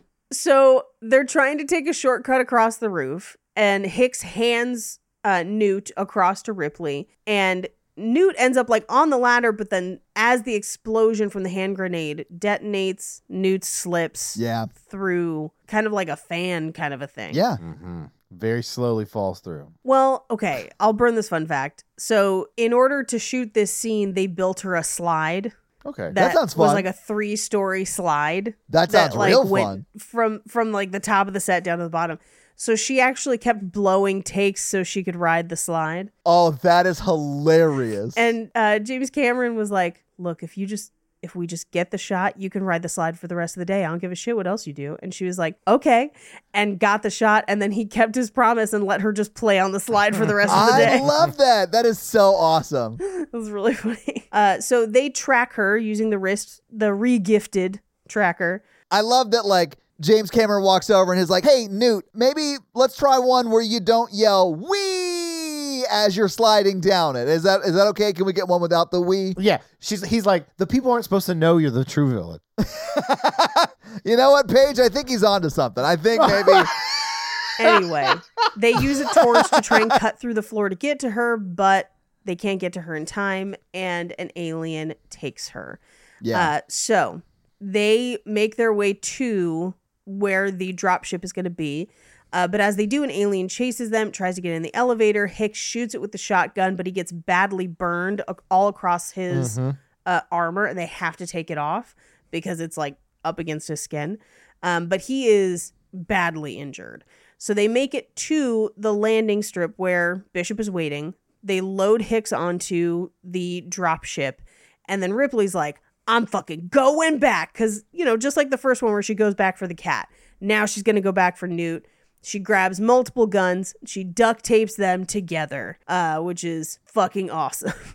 It is dope. Like the Yeah. final gun in this movie, which is I think something that we need to start using. Like what is the final weapon that the final girl uses? The final weapon in this is so cool in my opinion. Yeah, a pulse rifle and a flamethrower. Yeah, but it's it's just them like duct taped together, which is like hyper practical. She would actually be able to pull it off and do it. Like I just love so much about what she does here. It's great. It is great. So uh, Bishop lets her know that she's got 26 minutes, and she's like, "You can't leave. I'm going back for Newt." And Hicks, barely conscious at this point, is like, "We're not going anywhere." And you're just like, "Yay!" As he does like half blind self surgery, which is gross. but she goes to leave, and she's like, "All right, I'll see you, Hicks." Because I think for her, she's like, "In case I don't come back." Bye. And this is where they tell each other their real names. Yeah. It's Dwayne and Ellen. Oh. Anyway, uh, he says, Don't be gone long, Ellen. She leaves. Uh, and from this point on, when she gets onto the elevator and it's a 15 minute countdown, it is exactly 15 minutes to the end of the film. Uh, and it doesn't matter which cut you watch. Nice. In any cut, once it announces 15 minutes, it is 15 minutes. I really Love that. like when movies do that. Well done. I do too. It's pretty fun. Uh, but so she's basically got a flame rifle now, which is fucking awesome. But she walks through the halls. She's looking for Newt. She finds the tracker, but then quickly finds Newt, who wakes up like stuck to the wall and screams because she sees that she's next to an egg, sees it start to open. Yeah. Ripley blasts the egg, grabs Newt, and they make a run for it, only to turn around and realize that they are in a room full of eggs and an ovipositor, which is laying fuck tons of eggs, which is connected Mm-hmm. to the queen. Yeah. And she's fucking enormous Yeah. and terrifying. Like way bigger than a regular alien, which is already way bigger than Ripley. Yeah, it's terrifying. Yeah. With like the tiny mouth, and there's a bunch of aliens. However, she notices that the aliens stay away from the queen. Yeah. So she kind of uses it to back them out of the room and then just flamethrowers that entire room of eggs. I really do love the mother standoff between the two of them Uh-huh. where like Ripley clearly like gestures like she's going to like light up the eggs. Yup. And that's when the queen sort of I think tells the worker bees to go away. Yeah. Right? Right. That's like the bargain they strike. I'll let you leave with her if you don't destroy these eggs, right? It's sort of that Right, bargain. right. And then Ripley gets to like what is more or less the door, and then she's like, "By the way, I lied." Yeah. She Fuck just you, lights everything up. bitch. Yeah, Which was so unnecessary. I mean, I get like the metaphor and all that stuff, but like the whole place is blowing up and they don't know about it. You could have just walked out of there and maybe they would have like gave you five minutes and you could have got to the ship without any sort of drama. I mean, potentially, I also wouldn't trust an alien. same. I also just love the pettiness of this. Yeah. I am here for I think it. for her, this is payback for everyone they've killed. Same. Well, yeah. She's Yeah. just like, fuck y'all. I, yeah. And Paige, I don't know if you had the subtitles on, but like right in the scene, as she starts lighting up the eggs, you hear Newt say, "Just like I planned." Uh-huh, Oh, jeez. anyway, she's out of bullets at this point, so she starts tossing grenades, and they keep hitting like the egg sack where like Yeah, eggs that there's- are not in shells are like Yeah. popping out. It's real gross. You could make scrambled alien eggs. I'm pretty sure that's a miniature as well with like Yeah. regular eggs in it. Yeah. I think so too. But she throws basically her whole cache of grenades and she runs because, you know, nothing scarier than giant omelets. And the queen like detaches from her egg sack and she's going after Ripley. Or is she going after Newt for double crossing her and that's why she chases her? It does seem that she targets Newt almost in a way of like, you stole my children, I'm gonna steal yours. Yeah, like, That's what I think it really is. Yeah, but, um, yeah, Yeah, yeah, yeah, yeah, yeah. But for the bit, I like what you're saying too, Mikey. yeah, Yeah, yeah. Uh, they're trying to get into the elevator. It won't work. They start to climb the ladder. That, but just as they do, the elevator opens. They go inside just in time to miss the queen, who somehow takes the other elevator and knows what floor they're going to. Like this is the one thing in the movie that I'm like, really? it's a little all right, fine. It would have been better if she just climbed up the elevator shaft. yeah, just followed them or whatever. Uh, but that was probably harder to film. Anyway, the alien takes the elevator, but they get there and the ship is gone. As the elevator opens and revealing the queen, the ship shows up behind them. and the queen is just like, Sup, bitch, it's me, the fucking queen. they make it onto the ship just in time, and it gets a little bit tangled, uh, but Bishop flies and they make it back to the ship, but not alone. Yeah. Anyway, the colony explodes, I, assuming all the eggs and all the other aliens along with it. Oh yeah, absolutely. See, a good sequel would have been the derelict ship surviving with eggs in it. The company going back after this event to get eggs and bringing them somewhere, and then there's a outburst. Like to study them? uh huh. Absolutely. Here's the thing, that's basically how Covenant ends. Because remember, like he he like had the eggs in his mouth and he takes them back. Yeah, but that's a- And then we never got another one after that, so we don't know what happens. Anyway, so they land and she goes to help Hicks out, and they're like, no, we're going to need a stretcher. Home dude is injured, like super injured. But she's like, great, I finally trust robots now, just in time for the queen's tail to just like knife up through Bishop's chest. And have him just like barf milk goo and everything everywhere. And then the queen just tears him the fucking half, which is awesome. like it's So terrifying and cool. awesome. I mean, I don't know why, but I am super grossed out by the milk, like blood or It whatever. grosses me out too. I hate it so I much. hate it so much. But from the stab through the rip in half toss to the either side, like that effect is so well done for 1986. It's so Yes. cool. it's amazing. it is an amazing effect. They they take off running. Newt runs into the floorboards. The queen is kind of like snatching at her with her giant spindly hands that are fucking terrifying. But this is why I kind of buy into the like it takes things from its host because it has hands. Yeah. Like hands, hands. Ripley gets the power lifter, and now it's mom versus mom, power lifter versus alien, and we get the most famous line in the movie.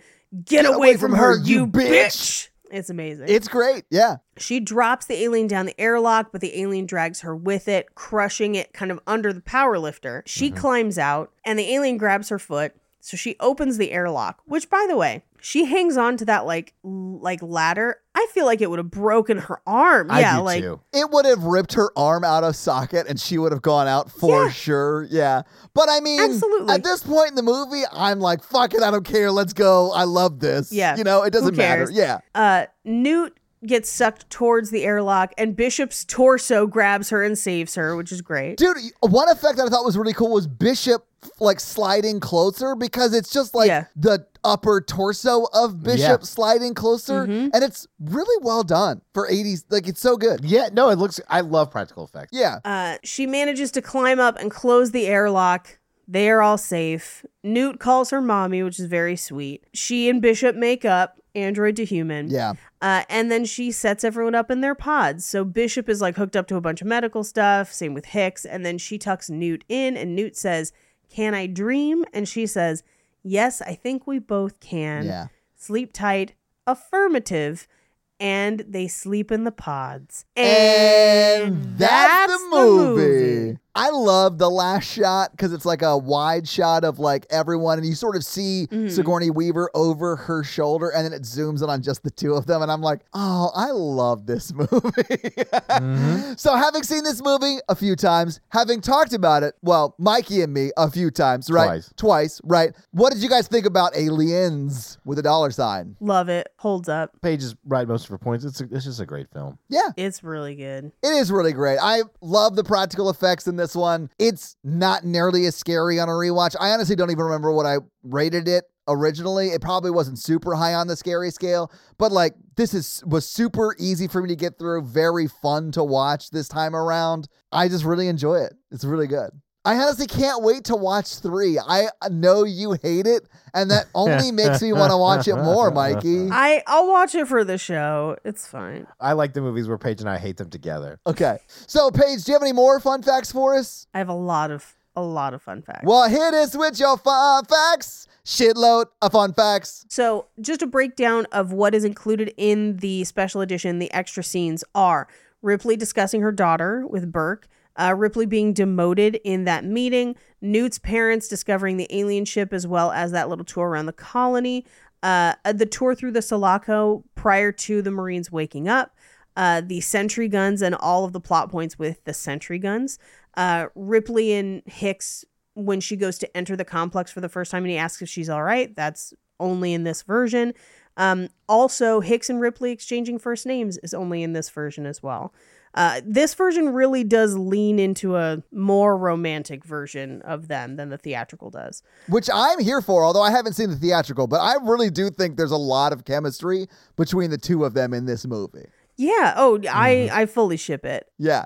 Also, the scene around the colony where we see the kid on a big wheel, and it's a Wayland Utani big wheel, but it's meant to be similar to the scene in Terminator where a kid drives a big wheel and then the Terminator steps Oh. on. Yeah. Okay. So, like most movies, this was not shot in sequence. Movies almost never are. But specifically, James Cameron shot the scene where we meet all of the Marines together last because he wanted them to have already been friends so that their camaraderie together in those scenes seemed real. So he waited till they had shot for like two months together and then shot the scene where they meet or we meet them because they already know, all know each other. Yeah. That's pretty smart, actually. Yeah. Lance Henriksen had privately, and he said this in interviews, pledged that he wanted to quit acting if this part didn't work out. Um, if you'll remember, when we did Terminator, he was the original Terminator. Yeah. He was the one that they pitched it with. And then it ends up going to Arnold, and he gets relegated to one of the police officers. So he was really tired of kind of like just ending up with these small roles, getting really close, and then nothing working out. Yeah. Um, and this movie gets huge. And so this basically keeps him acting, essentially. I mean, and he's great as Bishop in this movie. Like, he does a great job. in He is it. great. and I mean, is still working. Like, and I'm sure he worked before this too, but like has worked steadily since this time period. Ever since. Yeah. Uh, he wanted to add a little bit of something to Bishop and wanted to wear double pupil contact lenses where he's working in the lab, almost as if he has like an internal microscope. Oh, cool. but and he brought them to set and james cameron did let him test with it uh, but then decided that they wouldn't wear it in the scene because it was actually too scary uh, and Okay. Mm-hmm. it thought he thought it made him look creepier than the alien he was like no um, sigourney weaver does get nominated for best actress Oh, uh, for wow, this okay. for the oscar it's the first ever nomination for a sci-fi film as far as best actress goes Nice. uh, Lance Henriksen got food poisoning from the milk and yogurt combination from that last scene. Yeah. That scene took three days to shoot Wow. under hot studio lights. And so, unfortunately, it bred bacteria. Part of the reason that it kept taking so long is all the fog took forever to fill the room. I'm sure. Uh, and they had to film in slow motion because of the puppeteers. Yeah. They were only able to basically move at a certain pace and then they speed up the film. In addition, the crew that they shot with was a British crew that was tied to the studio where they shot, the actual like building. Um not one that they had hired separately, although they do end up hiring a number of crew members separately. However, all of those crew members didn't fucking know who James Cameron was. He hadn't put anything out. Terminator had just come out in the States, it hadn't come out in the UK. And they were kind of loyal to Ridley Scott, who didn't care that he would like it was not contentious but the crew basically could not give a fuck about what James Cameron wanted and a huge contentious point between him and the crew was that they would always stop for tea which would make the days extend longer so in America shooting days were 12 hours there they did not want to maintain the 12 hours and they took at least lunch breaks like smoke breaks and tea breaks which were making it them basically end up 2 to 3 days behind schedule As like a director, I would be so annoyed by that. Like, I would be. Ins- Oh, I- yeah. I- it would drive me insane. Um, so two different ADs quit because of it. Wow. British ADs quit over it. There's almost a mutiny, and Sigourney Weaver has to convince everyone to basically keep working on the movie. And one of the things they try to do is they do a pre screening of Terminator on set because they're like, we know that you don't know who this guy is, but like if you see this movie, you'll understand that like we should just trust him. Like he's got a vision, just let him do it. Yeah. Because the ADs were like correcting his shots and changing his lights and stuff. Oh my yeah, it's God. hardcore. I would lose So- my fucking mind. and I'm no James Cameron, but I, if I was hired to direct something, I'd be like, guys, it's I have to, it's it's me. Like I'm the director. Shut the fuck up. Like I don't Yeah. know what to tell you. But like I haven't done shit. And if I had made Terminator, Yeah. I would have lost my goddamn mind. Sorry. Lost your mind. So he, this is even crazier. So they set up a screening for the crew. None of them show up. Oh my God. I'd have been like, fuck it, we're going to Hollywood. I'm leaving Pinewood. Fuck Pinewood. But regardless, I, I bring this all up because that caused delays so that it was three days that they had this mixture that they were using, Yeah. which went sour. And part of the reason they had not used that mixture on the original Alien is for the same reason. They thought it was going to go sour under the hot lights, and indeed it did. And he did get sick. Yeah. Now, the scene with Ripley's daughter, where we see a picture of her, is actually Sigourney Weaver's mother. Um, Oh, awesome. Yeah. That makes sense because she's supposed to be an old lady at that point. Yeah. Yeah. So the crew ignored the invite, didn't bother to turn up. Sigourney Weaver is the only reason most of the crew stays. It is an incredibly contentious shoot between the crew and the actors because all the actors are, for the most part, American and they're like, whatever, this is how we normally work in America.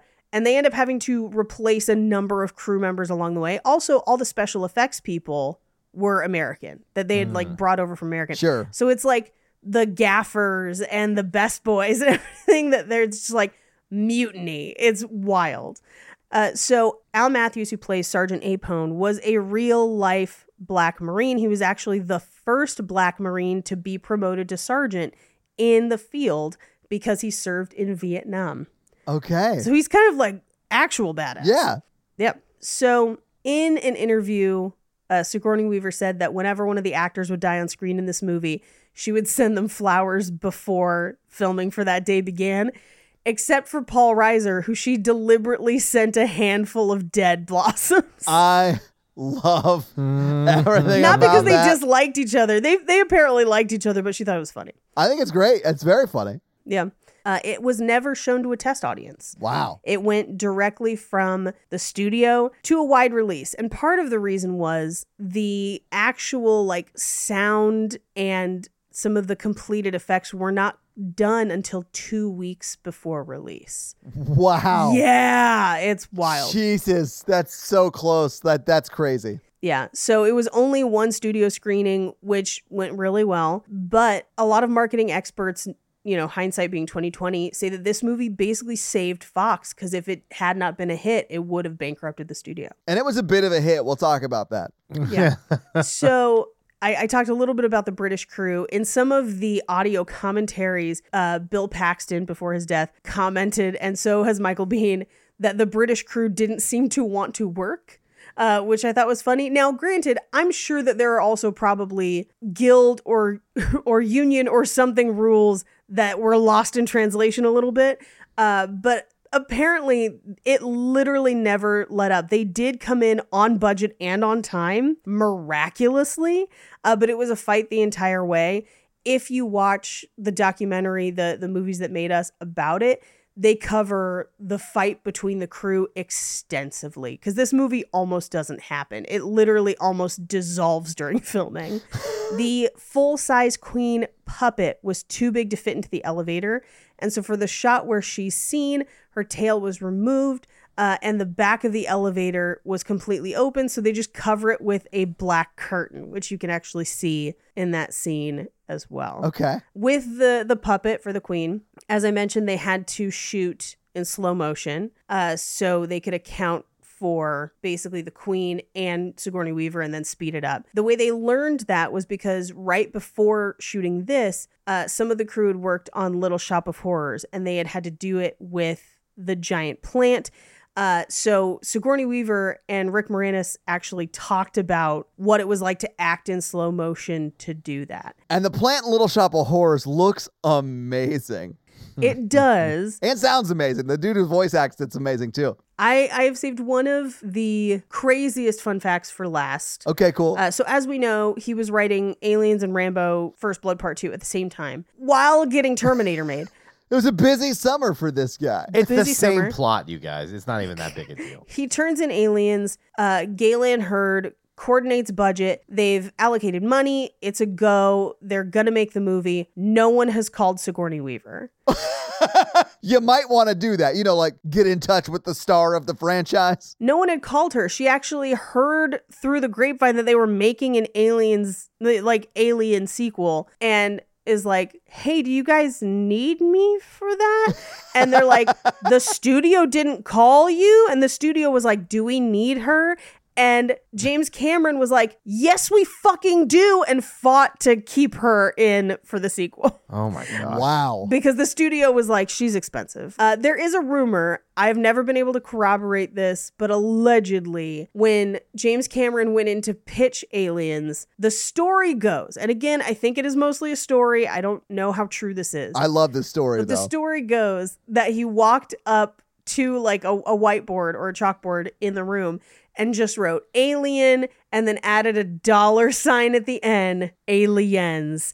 And that was the pitch. Now, I don't know if that is true, but I do know that he refused to let anyone on set call it Alien 2. It was Aliens, and he would correct you every time. Hmm. And those are your fun facts. well, Paige, thank you for those fun facts. Let's talk some box office. So, what do you think the production budget w- was for Aliens, or as James Cameron likes to call it, Alien 2, in 1986 when it came In out? 1986, I believe it's I believe they come in at 34 million. I might be wrong though.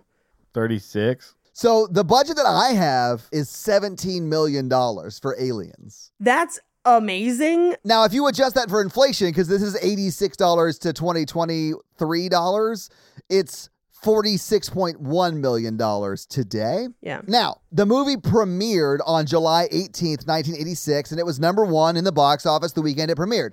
It beat the number two movie, Karate Kid Part 2. Number three was Ruthless People. Number four was Back to School. And number five was Top Gun in its 10th weekend, still in the top five. Um, what do you think Aliens made in its opening weekend? Opening weekend. Yeah, just opening weekend, July 18th, 86. 18 million. I'm gonna say 40. Okay. Now, remember, this is 1986, guys. It made $10 million its Oh, opening weekend. Now, but like if you adjust that for inflation, that brings that $10 million up to $27 million. So it is quite a bit more, but it's still, you know, not like a crazy amount. But it was number one for the first month of its release, or at least the next four weeks. Or so July 18th through August 8th, it was number one, and it was then in theaters for a total of 11 weeks. So it did very well in theaters. What do you think it ended up making domestically before it left the box office? I'm gonna say a hundred. Okay. And I know that might be way overshooting it because I love this movie. But No, whatever. how, how many weeks was in the box office? It was in the box office for 11 weeks total. Four of those weeks, it was number one at the box office. I'm going to say 86 million. Okay. It made $85.1 million, Mikey. Damn. Now, internationally, it made $98.1 million for a total of $183.3 million, which would be a huge win if that was today's dollars. But that was $86. Like, those are Reagan dollars before he destroyed Right. the economy. So, like, if you convert that to today's dollars, right. it's almost five hundred million dollars, guys. It's four hundred and ninety-seven point nine million dollars at the box office. But that is your box office. So, Mikey, do you want to hit him with that scary scale? Yeah, our scary scale listeners is a scale of 1 to 10 how scary we found the film today. Our one example is Ghostbusters. Our 10 example is Texas Chainsaw Massacre. Page. I'm gonna give this a two because because of that woman who's still alive. Like that's the thing that sticks with me. So I'll give this a two. Todd. Yeah, I'm gonna give it a two as well. I, not necessarily for the woman, but there are a few scenes that are like effectively scary. Although, man, yeah. that woman body horror scene is pretty rough. Yeah, so I'm gonna give it a two. I would have given it a higher s- number in my past when I was a child and watched this film. But it, like uh, oh, as a oh, child, it was yeah. a fucking eight. Yeah, but when I watch it today, it's a one. I've just seen it too many times. I know every. Yeah. yeah, every inch of it. hmm Yeah. So this week you all made me rewatch Aliens. What are you all making us rewatch next week? Next week we're watching The Thing. Heck yeah, baby. John Carpenter Eh. classic. Yeah, I'm super excited to revisit this with obviously Mikey again, but also Paige this time. This is one of my favorite movies. It's Mikey. I think Mikey, you said it's your It's my favorite, favorite horror, horror movie. film. Yeah. Yeah. So I'm super excited to revisit it. I remember Mikey and I having a lot of fun when we recorded that initially. I think that's the birth of Flamecopter, right? It is Yeah, the Flame birth of Copter. Flame Copter, Yeah. I Mhm. believe. Yeah. But I'm gonna have some like new, more mature takes. I, I doubt that. I guarantee that's strongly not doubt this. possible. But I mean, listen, check back next week for those updated, more mature Mikey and a Cumberbund takes. So, Mikey, do you have a review for us to read? Hold on. Well, while we're holding on, let me tell them how they can have their review run on the podcast, and that is to leave us a five star text review, and we'll have Mikey read it for you. So, Mikey, whose review are you going to read this week? I'm gonna read Heather O loves the horror. Well, what does Heather O love the, loves the horror have to say? She says the best thing since sliced bread. Okay, I'm fairly new to podcasts. I was searching horror movies and came across this podcast and started listening. nice. In no particular order except movies I have watched. okay, I am a horror fan, movies, books, all the things. I fell in love with this podcast immediately. I love the different points of view. I love the explanations and hearing things I have missed or not understood in the movies. I love the humor. Oh, nice. I always smile and giggle multiple times throughout an episode. good. It has made me watch movies I haven't and rewatch movies from a different perspective. And let's be honest, I constantly watch movies now and think, ooh, I wonder what Todd thought of that part or how he will react to that part. I am a forever fan, five star. Well, Heather O loves the horror. Thank you so much for the awesome five star review. And to answer your question, if you're thinking, I wonder what Todd would have thought of that part, the answer is I would have hated it because it was probably scary. And if you want to have Mikey read your five star review, leave us a five star review. So, guys, if you like this show but want to hear this power thruple on another movie review show about romance and romantic comedies, check out Romancing the Pod, where Mikey, Paige, and I break down and make fun of romantic movies. It's a lot of fun, guys. Check it out. If you want to follow us on social, please do. We are at Horror Virgin or online at horrorvirgin.com. If you want to follow us all individually, you can do that as well. Paige is at Paige Wesley on Twitter or Rampage Wesley everywhere else, including TikTok. Mikey is at M Randolph24 and I am at Todd J Awesome. If you like the show so much and you want to help financially support it, please do by going to patreon.com slash horror virgin where you can get a lot of great levels and a lot of great stuff like bonus episodes, director's cut episodes where they're a little bit longer and you get them actually a day earlier than the regular feed drop. We do a lot of great things like listener requests and stuff like that. So guys, check out the Patreon and help support the show. If you want to financially support me, but not Todd, just look me up on Venmo. If you can't financially support the show, that's understandable. That's fine. But if you want to hang out with us on the daily, join the Facebook group uh, at facebook.com slash group slash horror virgin. We also link it like once a week. So just find it there and join the awesome Facebook group. Literally, we're in there talking every day. It's awesome. And guys, we got a P.O. box. So if you want to send us some love letters or whatever you might send to a P.O. box, it's actually not a P.O. box. It's like a regular street address. It's pretty awesome. It's 6688 Nolansville Road, number 108 34, Brentwood, Tennessee 37027. So send us some stuff. Yeah. And if you want to check out our Twitch stream, we're at twitch.tv slash Todd Awesome, where we will be playing horror video games. So if you have always wondered what it would be like to watch me get scared, you can now do that on Twitch while I play these horror games. It's twitch.tv slash Todd Awesome, guys. Check it out. It's a lot of fun for you, not a lot of fun for me. And if you haven't noticed, since October 1st, we have been running the new Horror Virgin blog. And when I say we, I really mean Katie from the Facebook group. She's been running everything. She's like the managing editor of the Horror Virgin blog. So if you haven't been to our Horror Virgin blog, go check it out. It's at horrorvirgin.com slash blog. You'll see it. It's awesome. There's a lot of great articles. I mean, at the end of October, we have 31 awesome articles up, and they will continue after October, not on a daily schedule, though. That's just too much for Katie to handle. But check out our awesome Horror Virgin blog up now. This episode was brought to you by Tia, and Tia's teenager's been driving her crazy. So, how is Tia's teenager driving her crazy this week? she unleashed a bunch of aliens and had her whole colony destroyed. I knew this was coming. Yeah, I mean, absolutely, sh- the teenager would have done that. like, No, who did not see this coming? The population of Hadley's Hope. they were like, maybe having an angsty teenager here was not a good idea. And you know what? They were right. This episode also brought to you by Jonathan. And Jonathan, up till now, has like typically sent us spooky spider videos, but because of a recent dream job acquisition. He's getting out of the spider game. So he's been sending other types of videos for us to watch. And this week it's no different. So this week he's having us watch something from Whose Line Is It Anyway? I'm not sure exactly what because we haven't watched the video yet. Okay, so this is literally just them doing a bit about the worst things you'll hear on a cooking show. Mm-hmm. I mean, I do love Whose Line Is It Anyway? I feel like Some of it hasn't aged as well, but some of it still slaps. Oh, I, I'm sure some of it doesn't age well, although I haven't watched them since they were on at the time, you know? But like pretty much everyone who was on a few episodes at least, I really like as an improv person. Like they're all very funny.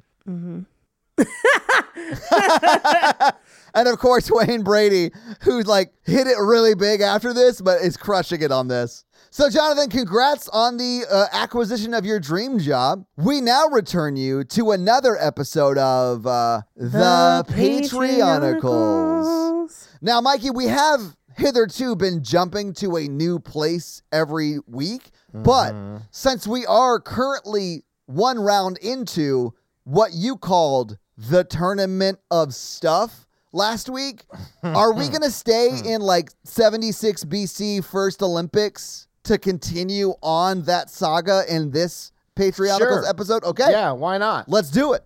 Let's continue the tournament of stuff. Round two. Fight.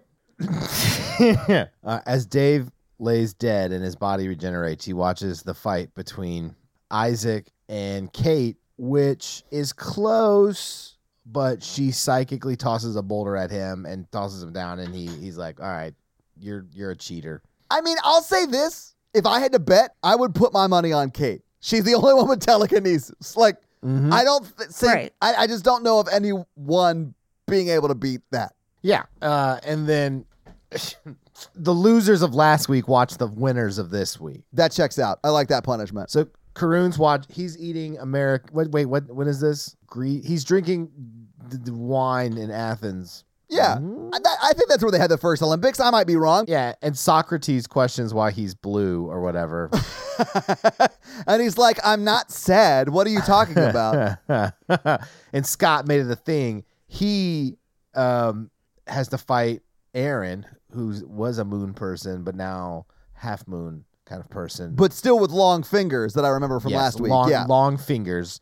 And so she uses her long fingers and like tries to get in his rock cracks. And, and he's like, oh, tickles. And then Oh, I like, bet no, I it don't tickles. like yeah, when she's getting that long finger down in that crack. and Dan- Danielle from her friend was like, go deeper in his cracks. and like, she like hits a nerve and he like cramps up and like falls down. And so they declare her the winner. Okay. Okay. Wes, the handsome dude, and Dreskel from the Illuminati are sitting together watching the match uh, between Nathan and uh, Shining Donut. And uh, Dreskel's like, man, these patrionicals are like real dumb, right? And, and then uh, Wes is like, I literally am only known for being handsome. It's like stupid. I love how meta they're getting. and Shining Donut gets put into a headlock by professional wrestler Nathan, but then he just spouts out jelly filling from his uh, belly button hole, and like, and then like Nathan, the professional wrestler's like, "Oh no, my macros!" Oh, and he like freaks out. He's like, "I can't do sugar," and then so uh, Shining Donut wins. because he can't his the wrestler's body can't process sugar. I love that's why they won. That's amazing. And then Jennifer the PH and Allie the Mermaid are like in a fountain, like a Greek fountain together. Like sh- Jennifer's just bathing and like enjoying the time. And then Sure. Allie the Mermaid is mermaiding out. And and then I don't I can't I don't understand what these notes are. Read me what you wrote down. oh yeah. Cause Libby also has long fingers. Yes. I, I'm back in it. I'm back in it. Yeah. And so Jeremy with laser eyes, um, he is shooting his laser eyes into the fountain to make it like a hot tub. Nice. Yeah. And so Libby fights Boezy, the Florida man, and she's like, I'm coming at you with long fingers. And he's like, Everyone in my life has always done that. And so he like sticks him in his mouth and like chews on him and like sucks him. And she gets really freaked out and she just was like, No, fuck this. And I, I think I'd bone out of that too. I yeah. yeah. So he won round two. Boise wins round two. And then, okay, so that, so Cody the pawn shop, he's selling souvenirs and snacks, and Alex the magician comes up to uh, Cody and uh, gets a dollar bill from behind his ear to buy a sack of popcorn to watch the fight between Lauren the cave woman and Mr. Rage Bomb, and she gets really angry at him and then like he gets angry and then like